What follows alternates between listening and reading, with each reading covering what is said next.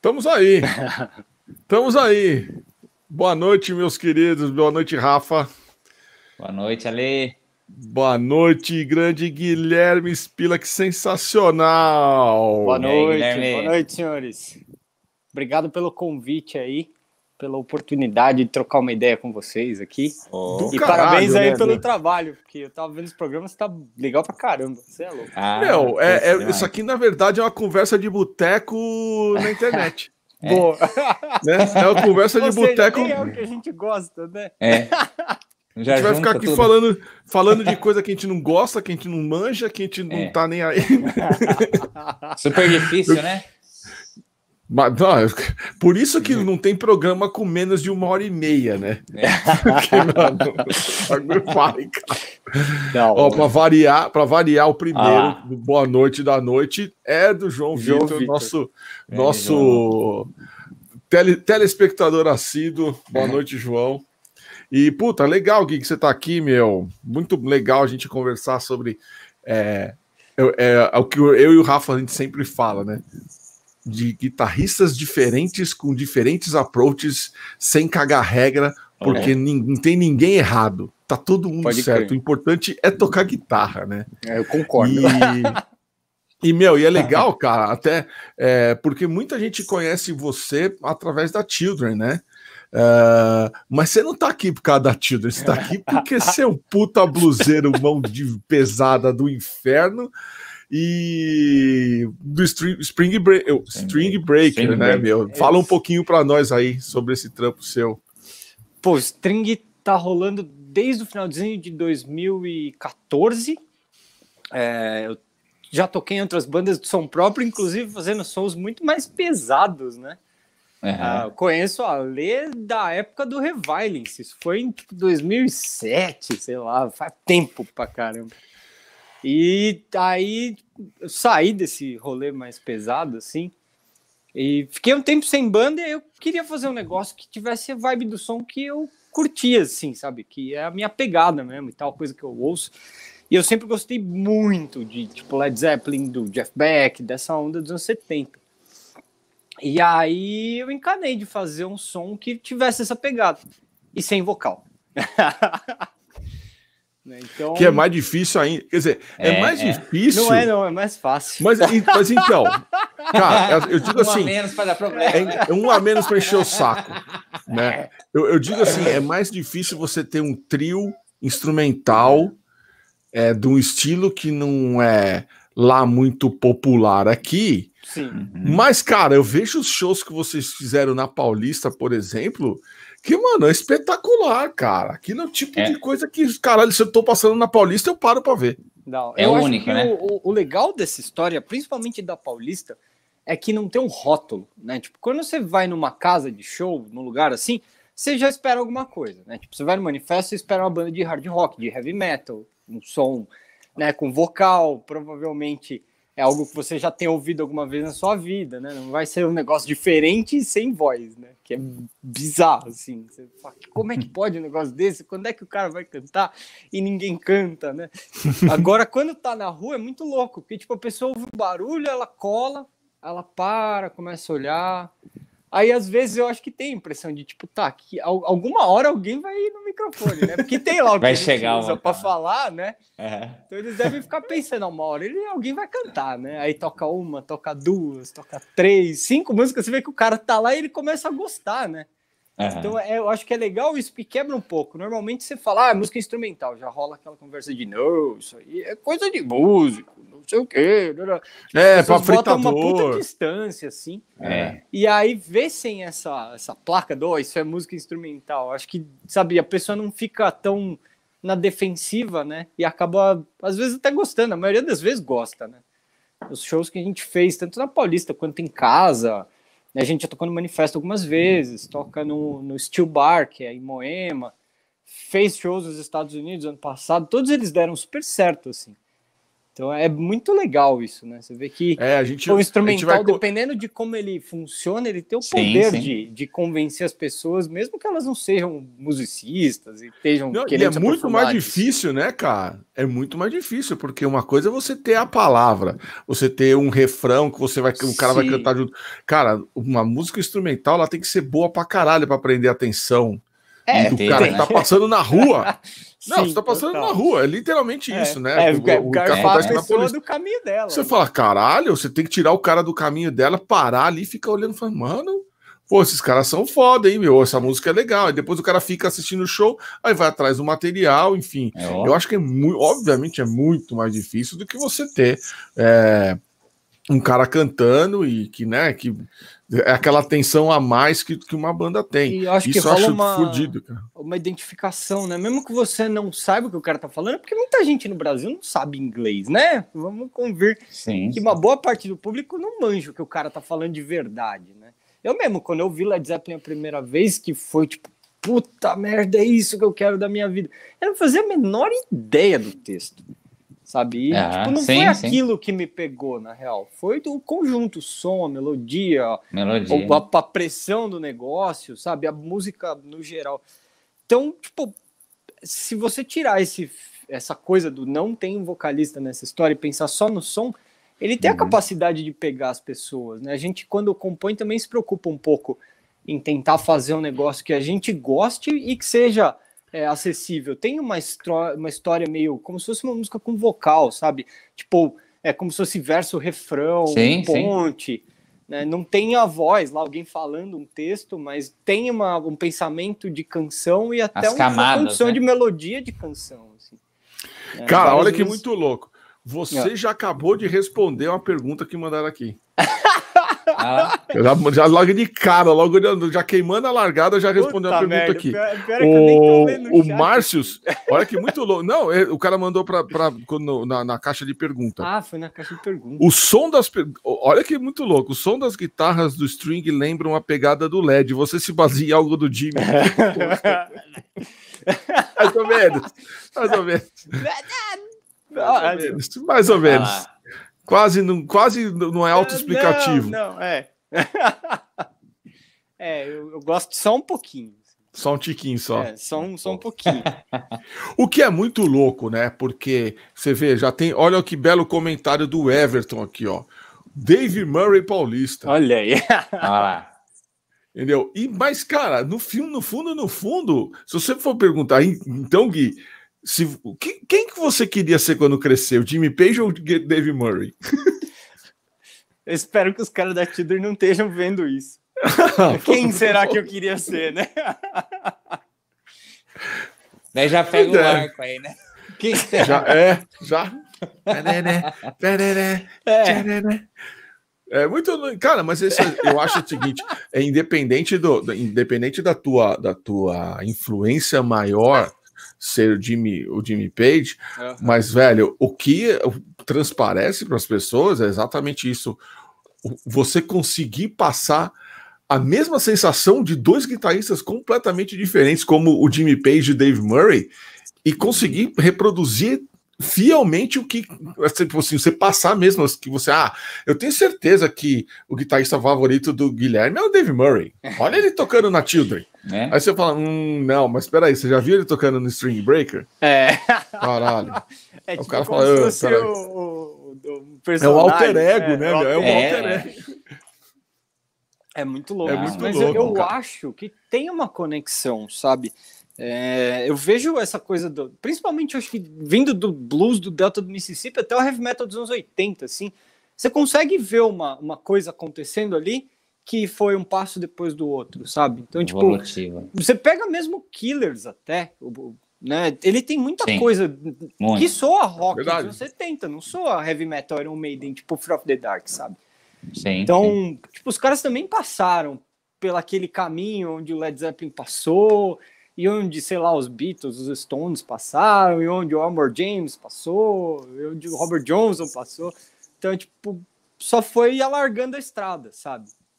É verdade. Tem então, toda eu acho que cara. tem muito, até o jeito de tocar, essa coisa de bem, de vibrato, interpretação, né? Tipo, o Adrian até transparece mais que o Dave, mas você vê uns é. puta vibratão de bluseiro, assim, que então tá, tá ali, sabe? De alguma maneira tá. as coisas se conectam, né? Sim, sim. É, é, é, engraçado que o, o, eu, eu consigo ver o Adrian muito mais. Não sei se eu estou falando uma bobagem. É. O Adrian é muito mais mental, né? O Dave é mais é, visceral. Porque, mano, ele quase não repete um, um solo que ele faz no disco ao sim, vivo, é sim. improviso pra caralho. Eu acho que até gravando né? improviso, né? Não, eu acho que ele faz o solo no disco, ele nunca parou para pensar naquilo ali. Sim. E aí, puta, depois ele fala: caralho, peraí, que eu fiz, eu acho que eu fiz uma frase aqui que eu vou ter que repetir pro resto da vida. É, é, é mais tipo ou menos por aí. É, eu acho que sim. O que, que eu fiz aqui, vibe, caralho? Né? Peraí, é, é. Ou pegar a vibe, né? Sim. É, Entendeu? é que tem, tem muito a ver com, com o blues também, esse lance de improvisar, né? A maioria sim, dos total. guitarristas bluseiros tem, tem é, isso. Você né? não repete solo quase nunca, né? Se pegar o Steve Ray Vaughan ao vivo, cada Nossa. show é um show, né? É. Ah. Oh, o próprio. O, o Richie Blackmore. Também. Sim. Richie Blackmore não Sim. consegue fazer o solo da Smoke on the Water. Que é até uma coisa uma que, vez, que, que, deixa fã triste, né? Porque você acostumou a ouvir aquele solo, tem a melodia na cabeça cravada, e você vê o cara tocando, ele toca outra coisa. Aí você fica tipo, é. puta merda. Highway Star, ele improvisa. Highway Star. Ele improvisa, é, você fala, é, é. mano. Mano. É. Ninguém Porra. pode fazer isso, nem você que compõe nem você. pode fazer isso, sabe? isso aqui é muito louco, né? Por quê? Tô esperando é. você. É, é, igual você você assistir um show do Ozzy e o cara fazer um outro solo na Mr. Crowley, por exemplo. Ah, não pode, né? Você fala, não, não importa tá que não é mais, mais o Randy Rhodes. É, se é o Brad Gillis, ele tem que fazer. Se é o Jake Lee, ele tem que fazer. Se for até aquele John Holmes, que é um lixo, ele tem que fazer. Verdade. É, né, que a gente tava falando. Nossa senhora. É que, é que, a gente tocou nesse assunto no, na, última, na última live. Né? É, é. O, o, o Esquevano falou assim, pô, não, mas é, porra, o cara tocou no Ozzy, né? Ah, foi o, René que falou, pô, é. o, o, tocou no Ozzy, né? Eu falei, então, pô, o, John também, o, é, o John Holmes também tocou no Ozzy. pô, o cara não pode ser um bosta pra tocar no Ozzy. É, então. é. A Toda regra é exceção, né? assim, tudo, se nem todos os guitarristas do Ozzy são excepcionais, né? Tem Sim. um ou outro, né? Quer dizer, tem um. é, tem um. Tem um que não é, né? Tem um que não é, que a gente não entende meio que por que, que ele tá ali, né? É, tem uma pergunta do Kleber aqui, ó. Qual o lugar mais bizarro que você tocou? E aí, depois que você responder isso daí, a gente vai falar um pouco sobre a tour que você fez lá nos Estados Unidos. Bizarro. Tô tentando lembrar de alguma coisa muito absurda, assim. Ó, eu vou te dar um exemplo. Nada. Ah, um exemplo. Hoje, hoje, hoje, tem uma banda do, puta, que era amiga nossa do, do, na época que eu tocava no Brainwash, na década de 90, uhum. que postou, postou um, um, um cartaz de um show que nós fizemos juntos em Sorocaba, que era no estacionamento do supermercado. Cara, sabe quando a memória daquele dia, que é um dos dias mais. Eu não tenho Bizarro. palavras explica bizarros para falar. Foi o final de semana inteiro, é, desde a hora que eu saí da minha casa no sábado até a hora que eu voltei para casa no domingo de madrugada. Ah, deu tipo tudo errado. Tu, não, foram dois shows, um atrás do outro, assim. E aí a gente começou a conversar sobre isso num grupo que tem os caras que tocavam comigo no Brainwash, tem os caras que tocavam no IML, não sei o quê. Falei, assim, não, você lembra aquela vez que nós fomos para Mogi Guaçu, que nós tocamos num lugar que tinha um curral? Lembro? Ah, eu pro lado assim, meu, tinha porco, galinha, tinha um curral do lado do palco. Nossa. Tem um patrocínio da Ciclotron, porque Uau. só tinha amplo e ciclotron naquela bosta. o... Pode vir que tem amplo, vem sossegada. Vem sossegada que o amplo aqui é do bom. você chega lá, tem aquele ciclotron com aquele belo Twitter, né? Ai, pra dar aquele Deus do céu. som. E, e aí eu, eu lembro do, do Batera, eu assim, caralho, só tenho uma estante de prato. Assim, meu, o que, que eu ponho aqui? Você vai botar um crash e segue o jogo, meu. Vambora. Era chimbal e. Nossa. Então é mais né? Tipo, é, é. É, é bizarro, Era o puro creme do ódio, assim. Né? Nunca tô Sabe que você estava contando dessa história? E aí me veio uma, cara. Então, era isso que eu A gente fez um show, isso foi na época do Revilings, num lugar que chamava M868. Não sei se você chegou aí nesse lugar, era na Rádio ao Leste, assim, perto de um Sans Club. Não sei se ali já é depois da Moca, o que que é. Pô, bem depois ali já é quase é, a pé. É quase no Bresser, né? Bresser. depois é do Bresser. Depois da Bresser ainda. Depois da Bresser, é. É. é, tipo, beleza, né? Chegamos lá, primeiro que não achava lugar, né? Era uma ruazinha que voltava para radial, assim. E era a casa era uma portinha, assim, tudo preto. Aí tinha o número 868, pequenininho, assim. Acho que é aqui, né?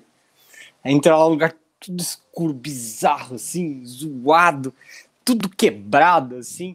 A mesa de som era uma Janine, daquelas valvuladas com botão de girar, assim, coisa dos anos 70, quatro canais.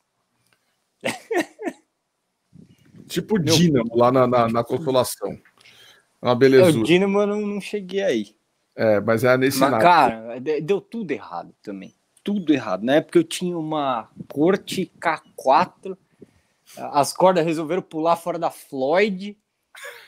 Deu, cara, deu tudo errado, velho. Aí é, o Nem a Floyd quis falar, não quero tocar aqui, né? Todas as outras bandas tocavam tipo em dó, dó sustenido. E, tipo, ah, na época eu era moleque, eu nem tinha uma guitarra backup.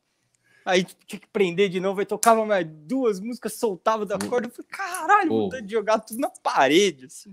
O banheiro parecia um açougue, cara. Aquele azulejo branco, sabe de açougue quando vai sujando, ele vai amarelando, assim, ficando.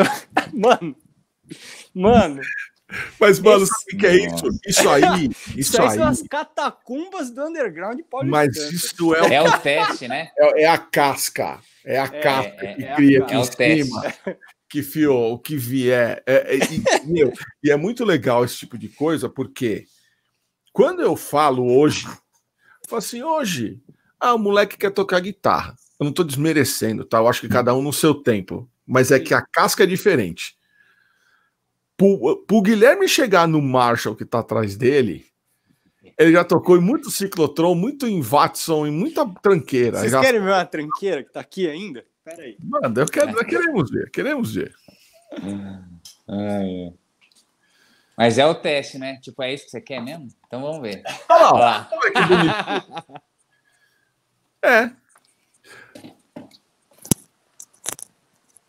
Que do tá caralho. Tá bom para começar? Tá ótimo para começar. Então, é, cara, para quem, pra quem tocava num checkmate que nem eu, e meu, e ligava o microfone e a guitarra no mesmo ampli. No, sabe que aqui é. eu ligava, tinha um amigo meu que tinha aquele mixer que tinha vários canais, tinha trêmulo no negócio, era um bagulho bizarro, assim. E aí eu tinha um DS2 da Bossa. E aí a gente tocava aqui em casa, ligava minha guitarra no DS2 num canal, o microfone dele no outro, e toda saída que ia, tipo, era potência, assim, mas a gente nem sabia. No input desse amplificador, no limpo, tacava no pau e rock. Bora. Mas, cara, é, é isso. É, é, é, o que eu costumo dizer, cara. Para o cara chegar no Marshall, chegar naquelas Fender ali atrás, tocou em muito Warm Music, tocou em muita corte. Eagle. Eagle. É. E o caralho, velho. Por quê? Bicho, hoje, quando você. Você. Eu acho que você é um grande exemplo disso, porque meu, a gente tocou junto, foi no aniversário do Backstage. Também. É? No, no, assim, a última vez que a gente tocou junto foi. Sim, não, sim, foi lá. Não, a gente tocou junto no, no, no, no, no Morrison. Sim, acho foi, é, foi a última vez que a gente se, se, encontrou. É. é. mas aí a gente tocou junto mesmo, a gente tá na mesma sala tocando. Foi, acho que foi no aniversário do Vitão e do. Foi. Do backstage, né? Acho Lá que foi, foi faz dois anos, né? Foi dois final de 2018, acho. Isso. Cara, ali você vê o cara tirando som do que tem. E é a, é a realidade. Você vê que ali é uma casca que você ganhou jogando um corte, um corda que pulava para fora da, Sim. da Floyd, em, em, mesa Giannini valvulada sem vergonha. que hoje, quando a gente olha para essas coisas, você chega num lugar, tem, sei é, lá, você, favor, aí, né? você tem um, putz, você tem um macho, você fala, ah, meu, oh, se eu não tirar som disso daqui, eu posso quebrar todas as minhas guitarras. Sim, é. é, é.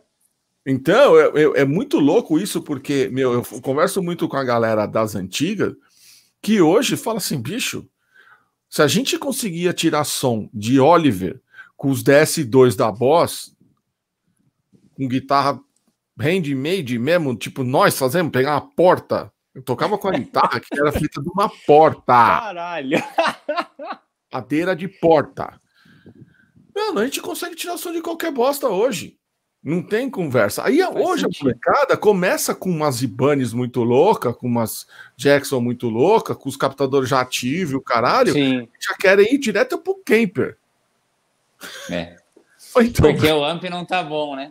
Não, o amp é. não tá bom. É. Não, tem que ter o que tá de melhor. O que, que tem de melhor da tecnologia? Então, vamos fazer o seguinte: primeiro você tira som daquele violão Giannini velho com as cordas que parece um birimbau. Tem dois dedos de altura. Violão de churrasco, né? Altura. Lembra do churrasco? É, é, é. Madeira de, madeira de churrasco. Né? Oxidado, né? né? Aí, Oxidado, depois, tudo. Aí você começa a conversar, meu. Porque é, é isso, é, cara. Eu acho que no é, final das contas, é. a gente, a gente é, consegue extrair de, de, de, certos equipamentos que você tem, óbvio, que, cara, você olha para o teu equipe, você vê aquele monte de pedal que você escolheu, porque ele tem um timbre Sim. X, porque agora o, o, som tá na tua cabeça, né? Sim, exatamente. Não é mais do que. Tipo, você chega num nível em que você não tá mais dependendo do que tem na casa. Você tá, você sabe, você tem, sabe exatamente o, o som que tá na tua cabeça e você vai chegar. Se você não vai, quando, quando a gente vai tocar lá no Morrison, por exemplo, Lá a gente tem que levar o ampli. Né? É, você, no caso hum. da Children, eu acho que também com o String Breaker. Cara, você eu levo em tudo que é lugar, velho. Se pedirem para fazer um show na porta da farmácia aqui na avenida, eu levo meu ampli. Então, não, é... não abro mão. É, isso é um negócio que depois que você, você chega lá, sabe? Você fala, puta, agora eu tenho meu som e não me enche o saco. Eu ligo na tomada, tá tudo certo, é só botar o cabo e tocar. Nunca mais eu, eu usei ampli da casa. Assim. Acho que a última vez que eu usei ampli da casa em São Paulo foi naquele dia do Heavy Friends, que eu liguei a Les Paul direto no Orange que tem lá no, no Manifesto. É. Que foi só isso também, guitarra no ampli. É, também, é. meu, ali a gente não tinha nem muito o que fazer, né? Porque. Ah, você tava som que eu toquei, jam, não precisava, tal. né? Eu toquei uma do LED e um Rush. Então, é, é som de classic rock mesmo. Sim, um drive sim. de ampli e bora. Naquele dia eu olhei pro lado e falei, opa, o Line 6 está funcionando. vem em mim. Era um, um Line 6, aquele que é valvulado, eu né? Eu tô ligado, que tem ele é, tipo os prédios né? e o power é, tem o Bogner, Bogner valvulado. Ele com... é, é. Velho, Puta, aquele é o meu melhor amigo. Aquele é o meu melhor amigo. eu tenho o 6505, na hora que eu olho pra cara dele, assim, você não vai sair de casa hoje, filho. Porque quem vai ter que levar você pro carro sou eu. É. Aonde que é o show? Manifesto? Só manda, Jona, meu amigo Line 6 está funcionando? Tá. Então, beleza. Eu chego com a guitarra e o foot dele. O foot, Puta, é, é. que genial. Acabou. Eu já vou lá e já sei os presets daquela porra todinho, porque eu tinha um, um Spider 2. Rafa conhece Nossa. bem. É, tem até hoje. É, Rafa conhece bem. Mano, já sabe os presets. Eu levo, é. cara, para falar que eu não levo nada, sabe que eu levo? Porque não tem ali um é. noise gate. Eu levo o meu.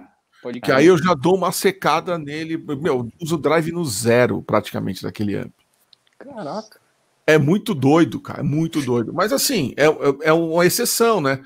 Porque Sim. Falou, puta, meu, ali eu já conheço o amplo, eu sei que ele pode me dar, eu sei como mexer nele e tal. Agora, no teu caso, cara, porra, vocês viajam pra caralho. Você não pode ficar à mercê do que o cara do que nem a gente falou, ah, que tem amplo aí, tem, pode vir que é bom. Não, e o pior é que acontece, né? Porque a pra gente caralho. ainda tem a, as gigs o que é bom é relativo, não consegue né? levar o backline, né?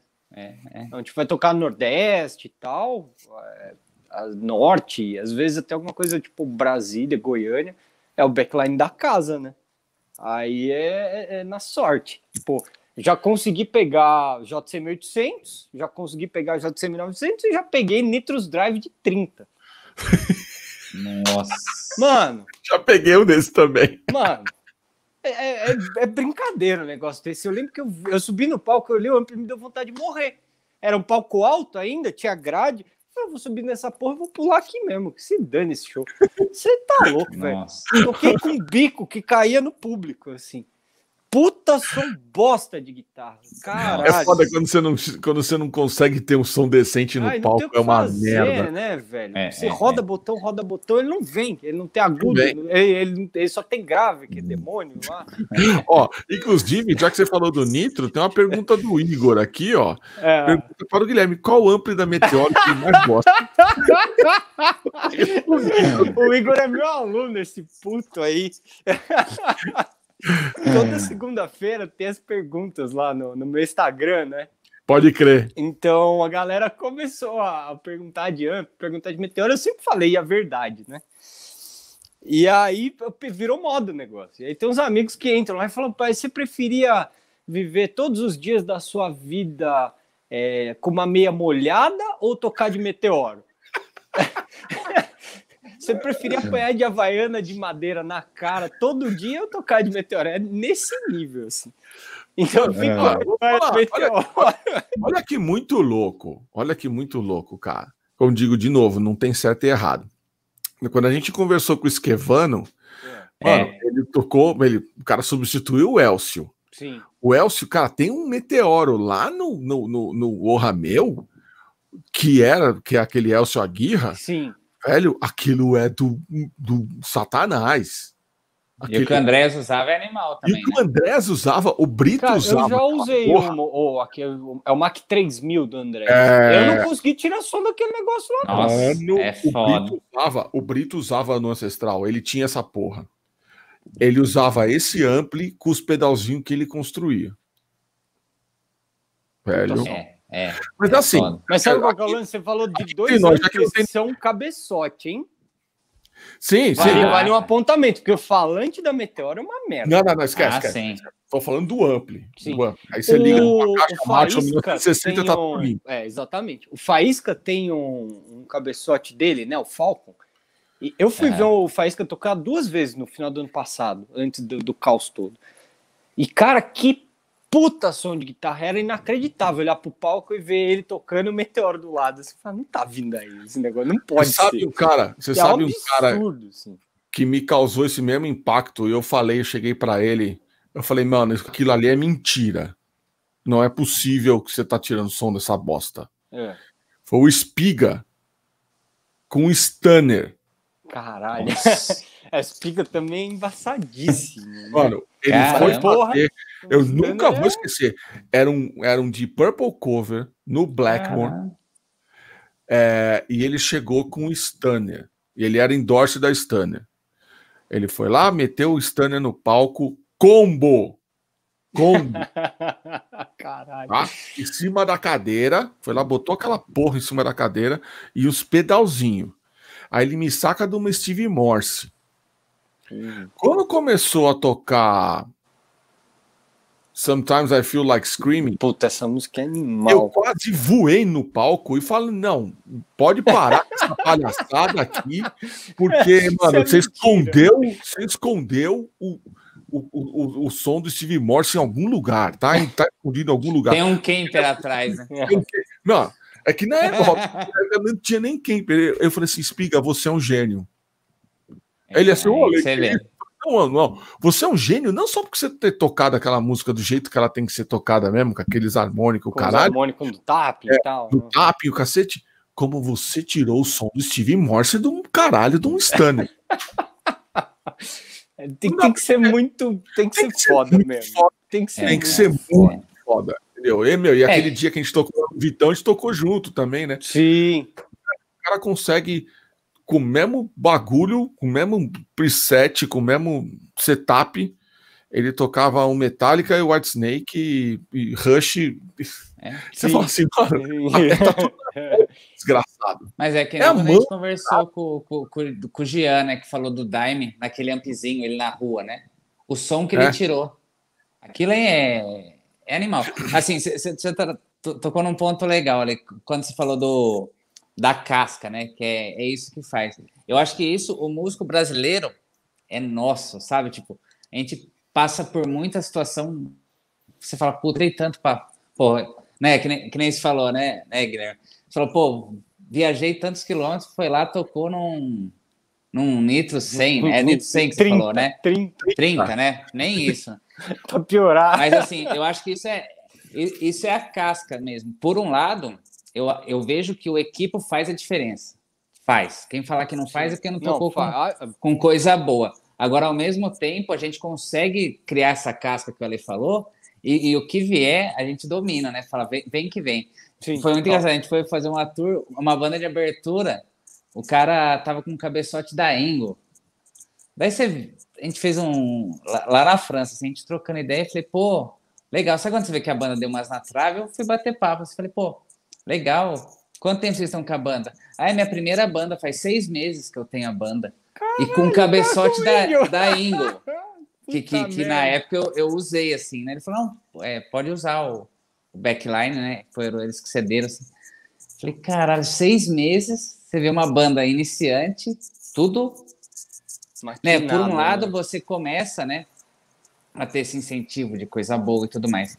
Mas, por outro lado, essa casca que, que os Brazuca têm, né? Que o que vier, a gente fala, não. Que tá nós bom, não né? temos, né, é, Rafa? Nós não é, temos aqui, cara. Sim, Aliás, é. demorou muito para ter. Demorou muito para a gente. Muito né, para ter. Tanto Isso para chegar e para a gente conseguir comprar, né? Exatamente. Dois, dois pontos, né? Foi na década de 90, foi no governo do Fernando Collor. Que começou é, que, a abrir, né? É que se chama a segunda abertura dos portos no Brasil, né? Uhum. Porque era tudo muito fechado. E e não, meu, eu lembro, eu lembro como se fosse ontem, cara. Eu indo com meu pai na Pai do Rock, lá na galeria, que nem. Na galeria, na, na Teodora, que nem tem mais essa loja, né? Mas era uma loja, puta, fodida. Ele falou assim: qual guitarra mesmo que você quer? Eu falei, caralho, não acredito, mano. É agora vai, agora vai. Puta que pariu. Não, eu quero uma Charvel. Aí ele falou, beleza, então vamos lá. Onde é que, onde é que compra essa porra? Eu falei, ah, lá na Teodoro Sampaio. O Teodoro Sampaio. Chega, óbvio, não tinha loja que nem tem hoje, né? Que é uma Sim. rua inteira. Tinha três, quatro lojas. Eu falei, não, vamos na Pai do Rock. Aí entramos lá na Pai do Rock, tinha meia dúzia de guitarra pendurada, mas o esquema lá era de você mandar trazer. Ah, uhum. pode É, é tinha. O cara joga, ele joga um o catálogo da Charvel. Fala, qual guitarra que você está procurando? Eu falei, eu queria uma Charvel.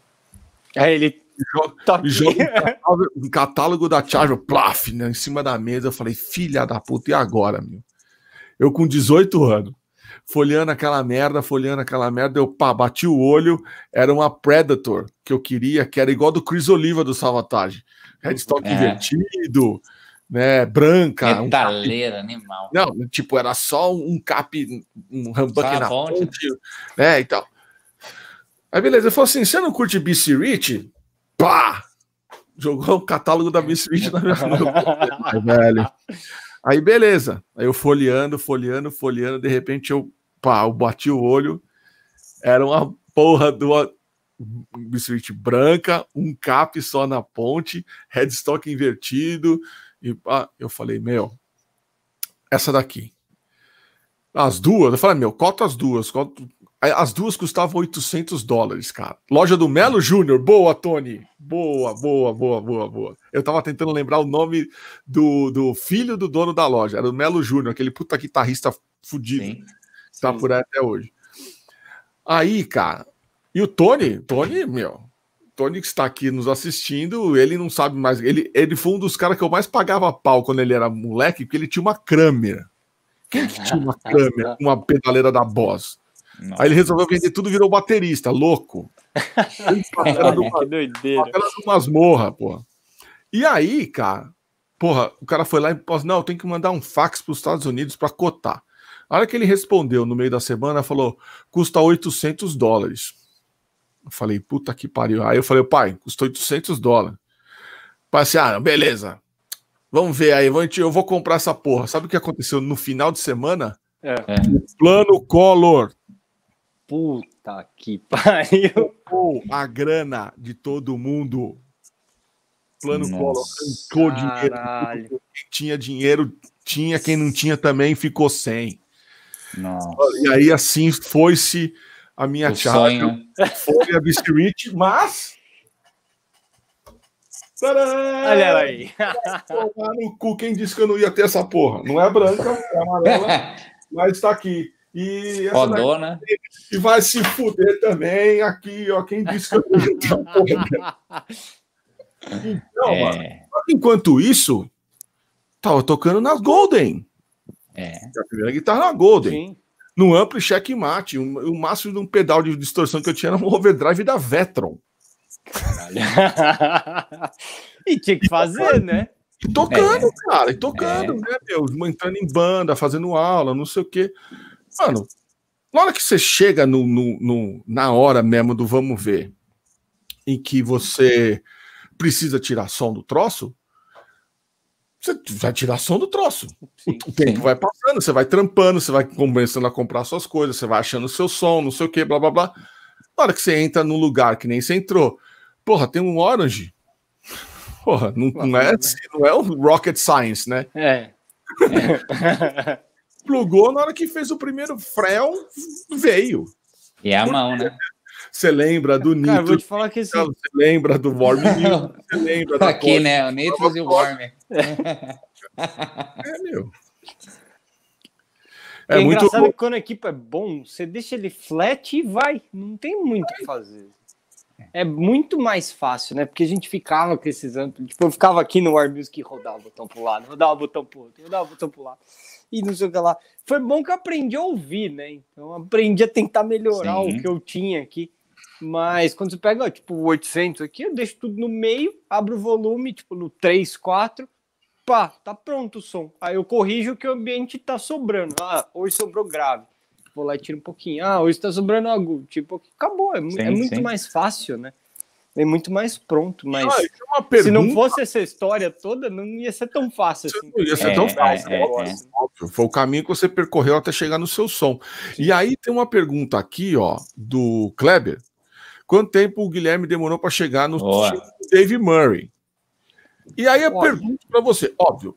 É. Quando você vê a Children tocar, você fala, caralho, puta que pariu, igualzinho. Só que assim, eu não. Eu, é uma curiosidade que eu tenho. É o som do Dave Murray ou é o som do Guilherme? Eu acho que na Children é o som do Dave Murray. É. é, pode ter um pouquinho de Guilherme, mas é, tem, tem que ser o Dave Murray, sabe? Entendi. Tal, talvez tenha algumas coisas que são mais minhas, vai. Tipo, o Dave é mais abafadão, assim. É, é, um som de guitarra que ele, ele é claro, dá pra você entender o que ele tá tocando, mas ao mesmo tempo ele não é aberto, sabe? Quando faz um sol, assim, que pega as duas de baixo ali, ele não faz rain. Uhum, Eu já gosto tá. dele mais claro, assim, pra ouvir melhor a paletada, né? Definir tudo.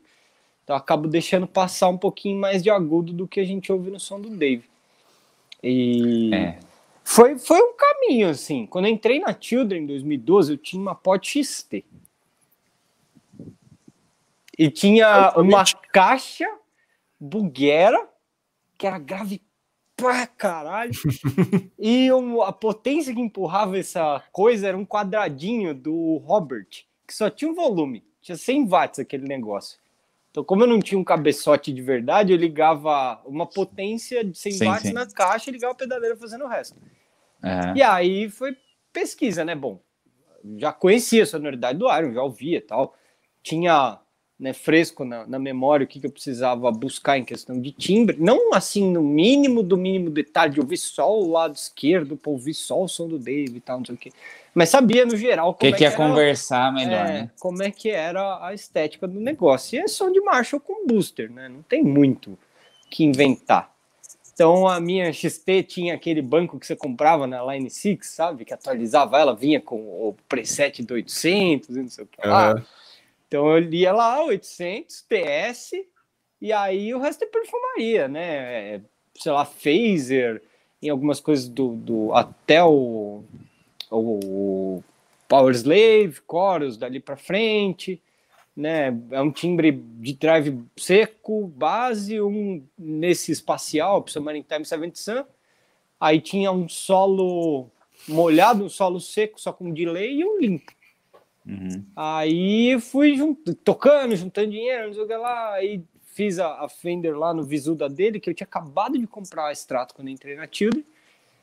Eu falei, bom, já tem a guitarra aqui, eu vou mexer nela para ela ficar igual, né? Então, modifiquei a guitarra. Aí eu tinha umas tralhas aqui, eu consegui fazer um rolo, peguei um cabeçote Buguera, aquele 1960. Aí fiz uns outros rolos por aí, acabei comprando alguns pedais da Fire e tal, e juntando coisa. E aí, meu, foi juntando grana, vendendo coisa, comprando coisa, juntando grana, vendendo coisa, até chegar no 800 com a 1960, que eu comprei acho que no final de 2018 a caixa. Eu usava uma MC, que é uma baita caixa legal da Marshall também, só que a linha um abaixo da 1960, né? Ela tem 200 watts e tal, eu queria um pouco mais de headroom, aí eu acabei pegando essa. Se fosse pelo seu, eu ficava com a outra, porque a outra é mó leve, é fácil de carregar, é uma beleza. Mas é. ajuda, sabe? Esse 100 wattzinho de, de, de, de, a mais aí, a hora que você pisa no boost para fazer o solo, ele vem, né? Não fica tão comprimido no alto-falante. Mas aí foi isso, né? Aqui eu realmente coloco ele com tudo no 5, pego o TS e também tudo no meio. Tipo, tá. é, é assim mesmo, sabe? Não tem uhum. história. E é isso.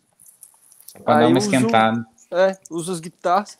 Na real, ele não tem muito drive, né? Ele vai começar a ficar bom para tocar sozinho no 4, no 6. É. Que aí é alto pra cacete, né? Eu toco no 3, os caras já querem me mandar embora. é foda, né, cara? O volume que eu queria ouvir de verdade, tá ferrado. Porque é engraçado, meu, eu, eu, eu, eu acho que uma banda como a Children, que já tá que faz muito mais show, por exemplo, do que Damage.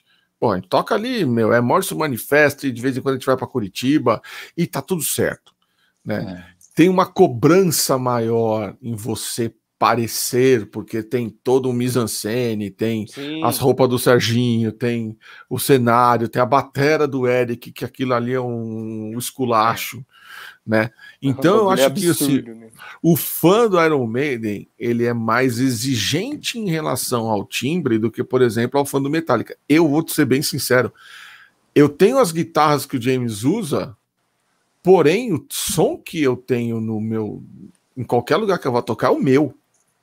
Uhum. É Sim. assim, é, é, meu, é o mesmo som que eu uso com o Ancestral, eu uso com o Damage.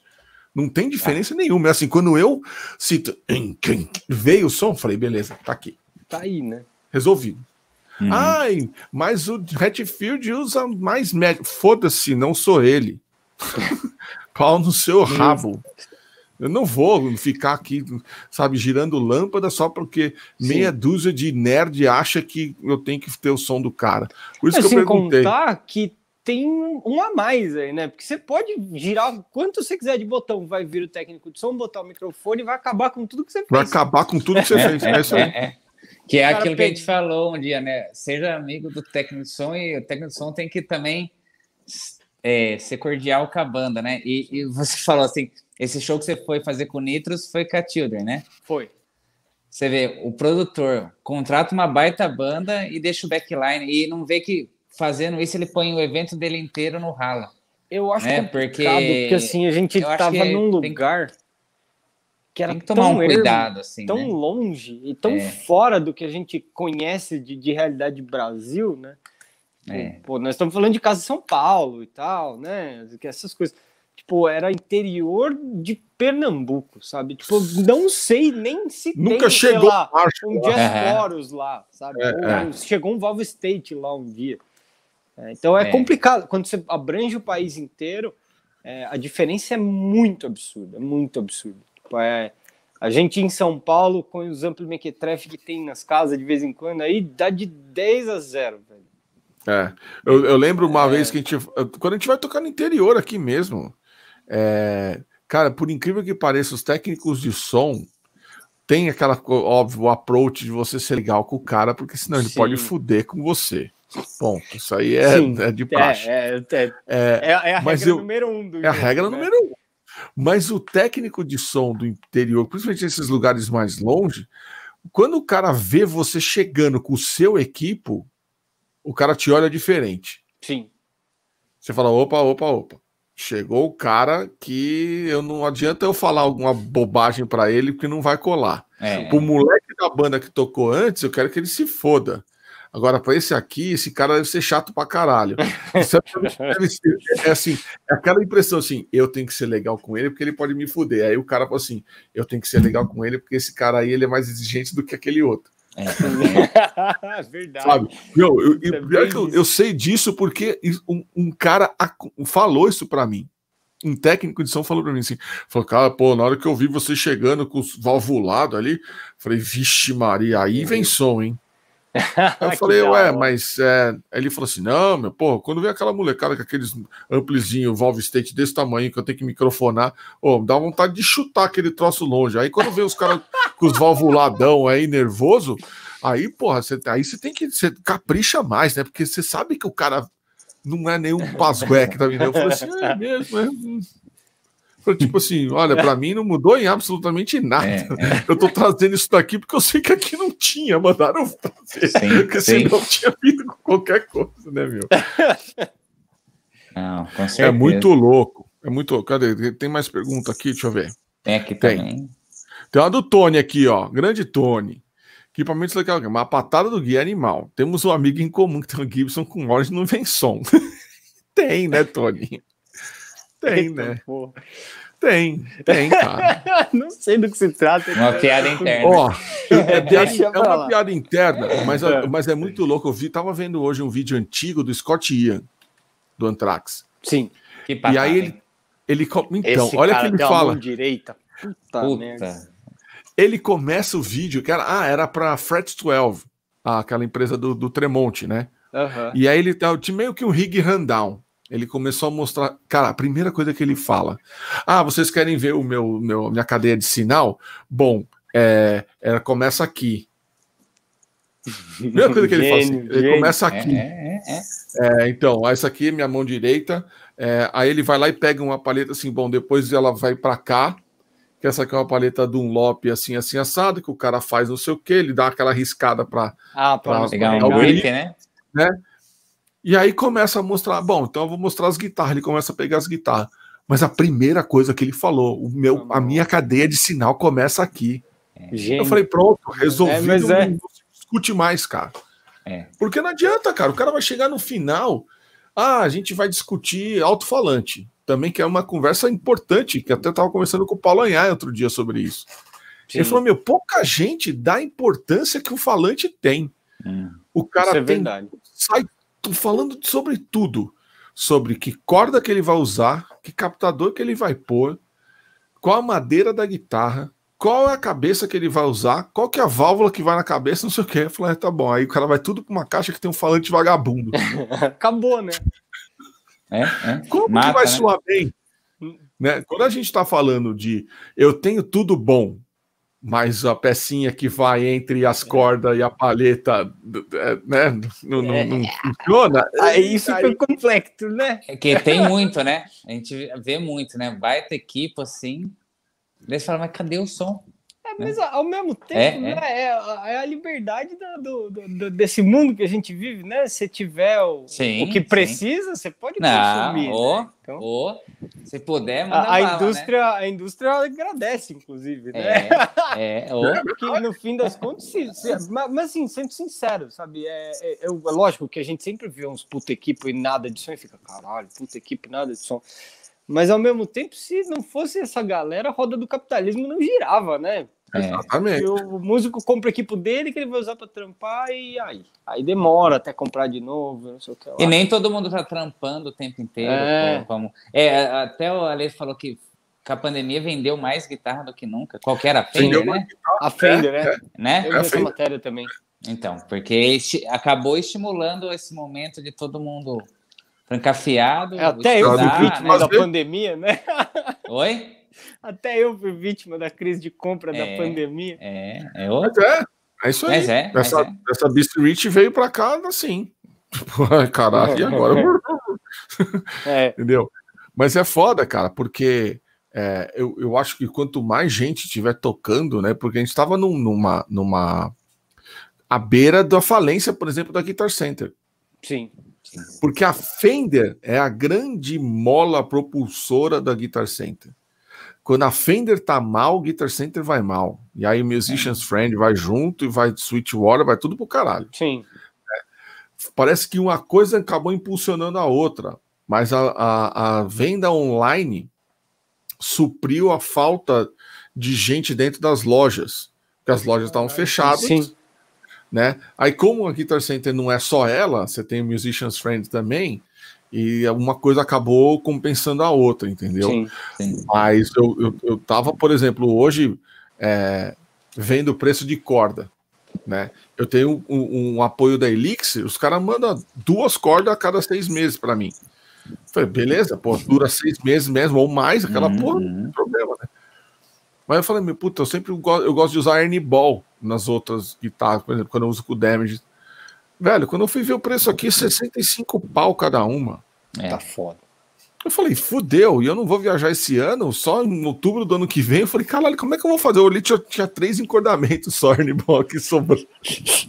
É, falei, é esse ano tá sendo um ano de vacas magras de corda, é. né? de fato. Fudeu, cara. Você vai comprar. Puta, eu vou ter que comprar no Mercado Livre. É, é, é. é eu fiz isso. O, o batera do String ele vai bastante para lá, né, para os Estados Unidos. Ele trabalha numa empresa que é tipo multinacional, tem uma sede lá e ele tem várias coisas por ano lá. Então, no dezembro do ano passado ele foi e me trouxe tipo uns 15 jogos, assim. Eu uso 10 e 11, né? Aí tava estocado, que beleza. Aí, né, da, da banda tem um porquê, né? Então, esse, essa pilha, mesmo não fazendo show, fez. É porque você toca mais em casa. É, então. É. E a, a, chegou. É, a, essa Les Paul ficou parada tipo umas duas semanas, porque quebrou o. Acho que foi o Mi. E ela é 011 hum. e eu não tinha nenhum 011. Eu falei, puta, eu preciso comprar. Aí nessa de amanhã eu vejo, amanhã eu vejo. Puta, eu não vou na Teodoro, tá uma paulada, não sei o que lá. Aí eu comprei 335. Aí eu falei, agora eu preciso de corda pra duas. Aí fui no Mercado Livre, né? É. Comprei é. lá, aí deu problema na entrega, não sei o que lá. Me atrasou uma semana esse negócio. Putz. Aí agora chegou e tal, mas meu, tá foda, assim. É logística difícil, preço caro, é osso. Então esse não, ano tá, tá difícil de É, o que dói é quando eu fiz a conta. Porque eu falei, caralho, peraí, ah, esse pack aqui tá não sei quanto tal, deixa eu ver em dólar quanto fica. É, tipo, 10, quase 11 dólares. É. Um, um, um, um, jogo de Ball. Fala, caralho, velho, eu pago 6. Puta, compro ou não compro? Sabe? Tipo assim, caralho, olha a diferença que dá entre um e outro. Dá para aguentar? Não, puta, não vai dar. Até o ano que vem não vai dar para aguentar. É, então, sim. você faz o que você é. tem que fazer, é, cara. Tem que, tem que fazer, né? A gente toca guitarra de corda, né? É. Pois é, não Aceita, tem jeito. Né? A, a Snake... né? Dá um jeito. A Snake Bite tá com o lá estourado que estourou na live do manifesto. Nem lembro quando foi a última vez que to... tá lá guardado. Falei, não vou tocar agora, não. Não vou usar essa porra, não vou tocar esse ano mais, meu. Ah, deixa aí. Ano que vem. deixa ela descansando, né? Deixa ela descansando. Tem uma pergunta legal aqui, ó. Do Kleber. Qual foi a primeira puta guitarra que você comprou? E qual falta na sua coleção? Essa é a pergunta. Aquela pergunta. Olha, Quantas guitarras um guitarrista precisa? Todas. A resposta correta é só mais uma. mais uma. Eu, eu juro mais que é a última. É. É, é, é, Então, qual foi a, a guitarra, tipo, quando a... você falou, ai, caralho, chega de corte a... na minha vida? A, a, primeira que foi esse salto existencial foi uma Gibson Les Paul Faded, aquela que era cereja meio fosca, sabe? Que é só encerado e tal. Isso foi acho que em 2010, acho que por aí. Foi, foi esse esquema também. Fiquei lá juntando dinheiro, juntando dinheiro, juntando dinheiro, juntando dinheiro. O dólar tava uns dois e pouco. Aí eu consegui juntar coisa de 800, 900 dólares e um amigo meu tava indo para os Estados Unidos. Aí eu dei o dinheiro pra ele, eu compra pra mim lá, por favor. Aí o cara trouxe, aí chegou, tipo, puta, que. Aí fudeu, né? Primeira Les Paul, Gibson de verdade, né? A cabeça dava pirueta, assim. Aí depois disso eu não consegui largar mais. Que do Mas caralho. acho que essa foi a primeira, assim, que eu falei, porra, agora eu tenho negócio de gente séria, sabe? E dá vontade Mal de tocar. sabia eu. É, é, mas tem. Onde é... eu ia me enfiar, né? Mas essa, é, o que o Ale falou é verdade, né? Essa, esse instrumento que dá vontade de, de praticar, né? Sim. né? Isso, putz, Sim. quando você, você encontra, né? E eu usei essa é. guitarra, tipo, todo dia por uns cinco anos, assim. Ah. Aí depois veio essa aqui, né? Eu tive outras estúdios no meio do caminho, mas quando eu comprei essa aqui, eu encostei tudo. Foi, aí fudeu, né? Peguei a Traditional, era do jeito que eu queria, com o visu que eu queria, puta som.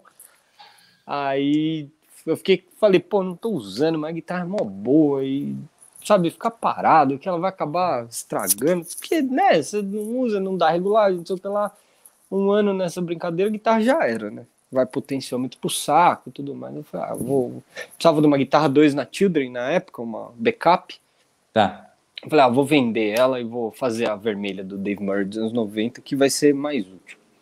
Aí eu me desfiz. Mas que, essa doeu quando pessoa, foi embora, viu? Que pessoa ah. racional. Que pessoa racional. Ah, né? na época não, era não, vou difícil, né, cara? Hoje em dia eu acho que eu posso ser um pouco menos irracional, né? mas naquela época era, era difícil, assim, sabe? Tava começando, é muito... né? Então... É, é então, não vinha mas... grana de verdade, sabe? Era, era difícil mesmo. Né? Nossa, então minha, tinha que fazer primeira escolha, guita foi né? vendia uma para pegar outra e completava. É. é. Ou juntava isso. duas por uma e completava. E aí ia, né? Nossa, quando perdi as é. eu, eu, A primeira vez que eu fui para os Estados Unidos foi em 2012. E foi quando eu trouxe a Snake Bite e mais uma. Eu trouxe uma Ibanez, que foi um erro. Você que ama Ibanez, né? É, é, foi um erro. Não, cara, pior que é o seguinte, eu já tive quatro Ibanez. Quatro. E, meu, e nessas quatro eu tive uma japa que era do caralho. Mas sabe ah, quando é? você fala assim, isso aqui não é para mim. Simples, não é para mim. Uhum. Não sei qual é. é. O braço, assim, se eu fosse montar um, uma, um Frankenstein, eu faria uma Explorer com aquele braço daquela Ibanez. Porque é uma delícia. Uma 520, né? porque ele é delicioso.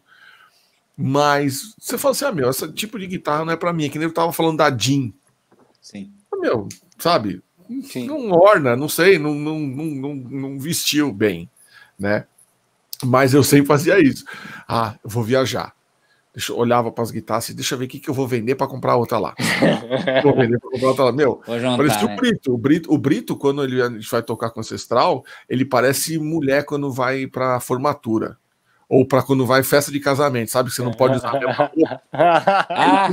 alguma coisa, tipo assim. As guitarras eu sei que agora ele sossegou. Né? A última Ibanez que eu trouxe o ano passado, eu vendi para ele. A mulher dele comprou de mim para dar de presente de Natal para ele.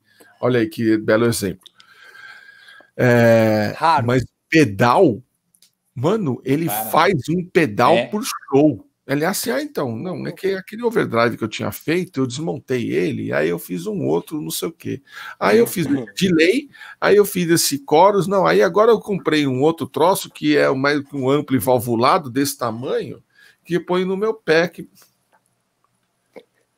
Fala, velho, e aí você vê o som dele é igual, o som dele é igual não importa se é no mexe, mexe, mexe, não muda nada. No Rectifier, no Andreas Kisser, num Bugera ou num Pive, aquele Windsor, que é igual aquele JC 1800, né? Uhum.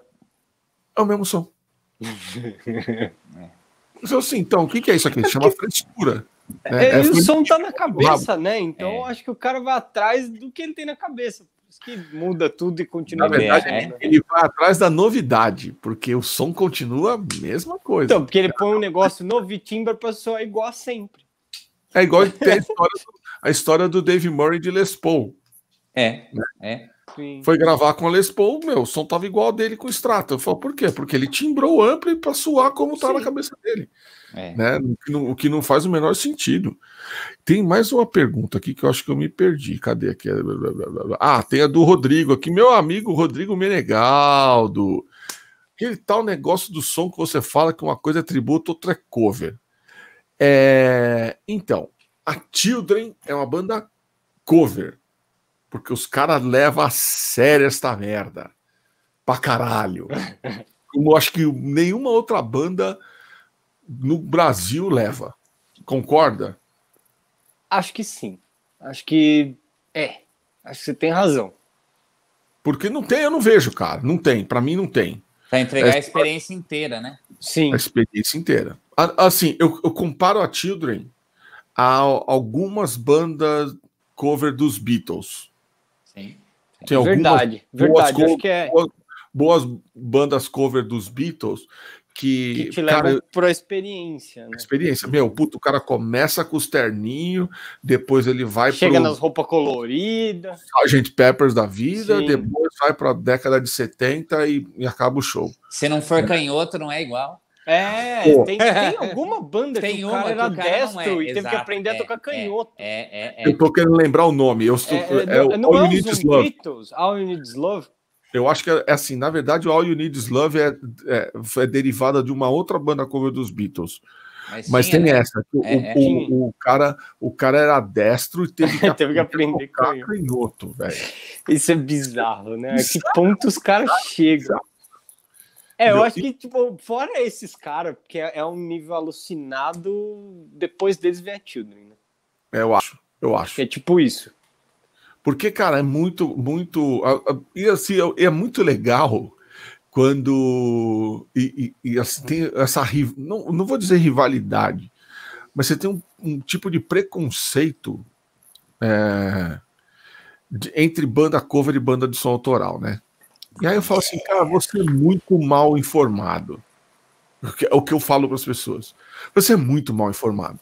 É, essas porra dessas bandas cover só fica aí arrancando de Eu falo assim. Velho, se soubessem é, como é fazer esse trabalho de verdade, cara. cara uma, o trampo. É. Tá? Uma, essa aí. Assim, eu, eu, não, eu não ia nem chegar nisso. Mas eu digo o seguinte: você conhece as pessoas? Você conhece as pessoas que estão fazendo aquele trampo? Falei assim, então tá bom, eu posso te falar de primeira, assim. Ó, o Guilherme tem o String Breaker. Você já ouviu? Não. que que é isso? Que gravou o Mad Dragster, é. um dos melhores discos de trash da história do trash metal brasileiro. O Mad Dragster, para mim, era uma das minhas bandas de trash favoritas. Sim. O Eric, o batera da Children, é, é o batera do Mad Dragster. O Serginho, puta, caralho. É, acho que foi Fates, Fates Prophecy. É, ele fez o Fates Prophecy, né? Prophecy, né? Os próprios caras antigos da Children, que tem o Tail Gunners. Sim. É. Né? Os caras da, da, da, passado. Aí você fala assim: ah, tá bom. Ah, então vamos falar do Damage. Ah, tem eu no Ancestral, tem o Denis no Ancestral, tem o Edu no Chaosphere e tem o Amilcar no Torture. Ah, não pode o Amilcar, vai o Rodrigo do Corsos. Uhum.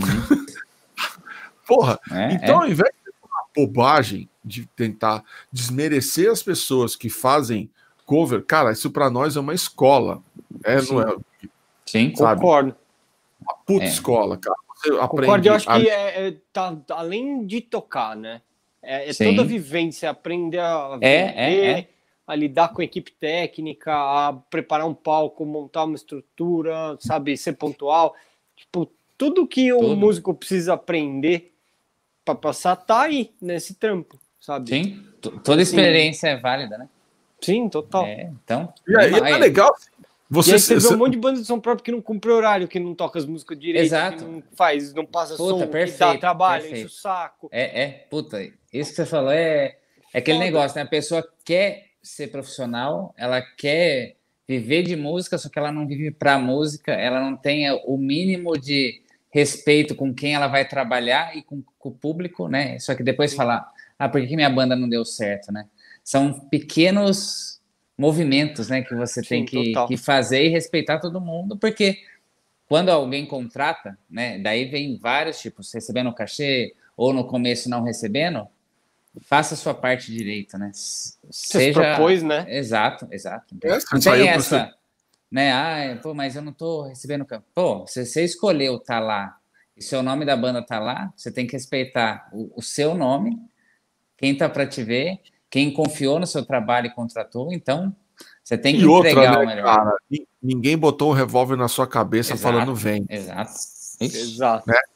É, é. O espaço tá ali, você quer, você vai lá e pega. É, é. Né? Não, eu acho que é muito louco isso. Assim, ah, mas a banda cover tira o espaço da banda de som autoral. Tira mesmo. Então eu vou perguntar: é, o que, que as pessoas querem ver? Isso elas é muito louco. elas já conhecem, né? Isso é muito louco, cara. Nós estamos aqui falando três caras que tem banda de som autoral que gravam disco o caralho. É. Mas a gente não pode ir contra o que o público quer. Se você não for experiente, você não for esperto de trazer as pessoas, o público da sua banda cover para a sua banda de som autoral, você está perdendo uma oportunidade incrível.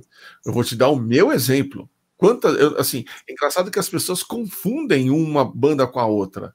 Ah, vocês não vão tocar um cover do Metallica com Ancestral? Não, querida, a gente não toca cover. É, é. A gente não vai muito menos do Metallica. Se você quiser ouvir Metallica, você vai ver um cover você do Metallica. Não. É, é. Ah, você vai ver a gente em outra banda. Né? Não, não é. Não é. Ou, às vezes, fala assim: Ô, oh, Damage vai tocar que música do Ancestral? Uh, nenhuma. ah, não.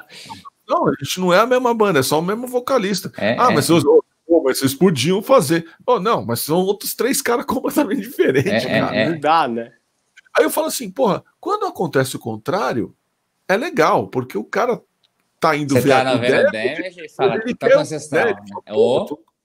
né? Então, isso eu acho que foi uma coisa que eu fiz lá atrás, em 2005, de começar a catequizar as pessoas de, meu, de colocar no som mecânico da casa, de falar, ó, eu sou o Alexandre Grunheit do Ancestral, uhum. aquele é o amigo Cristóforo do Torture Squad, aquele é o do Bocomino do Chaosfia, entendeu? Sempre quando eu ia apresentar a banda, eu falava Sim. quem eram eles e da onde que eles vieram, é. né? Que é por isso que eu respondendo a pergunta do Rodrigo, é, é a diferença que eu acho entre uma banda tributo e uma banda cover. O A Children não tem espaço para esse tipo de coisa. É, a Children, é. E eu, quem vai ver a Children não tá querendo esse tipo de coisa. É. O cara ah. quer ver Iron Maiden é, e aí ele quer vai ficar entrar olhando. no fã do Iron no, é, é, é. perto da casa dele. Ele né? vai é, olhar assim, ah, o Dave Murray tá do lado errado do palco. Oh. É. Ou, aí dá pra demitir roupa, os né? caras, hein? Mas é, a certeza que vai vir uma puta banda, né? Mas sabe que é louco? É Porque a gente começa a ficar neurótico, assim. Tipo, depois de. Eu tô na Children há oito anos. É. Às vezes eu vejo no YouTube, ou, ou vejo outras bandas tocando Iron e tal. E aí eu falo, pô, Steve Harris tá dando errado. tipo, é, é, idiota, né? Você fala, ah, o baixista tem que ficar preso do lado esquerdo do palco. No Iron tem sabe? Tipo, ele, é, ele vai do outro lado e tal, mas o ampli dele, a posição dele tem que ser daquele lado, né? É, não, a gente começa a ficar xiita. Fica pra caralho, assim. Eu nunca fui de, de, de, ter essas frescuras, assim. Aí, sei lá, eu gosto muito de LED, aí falam, ah, mas você viu tal banda tocando LED?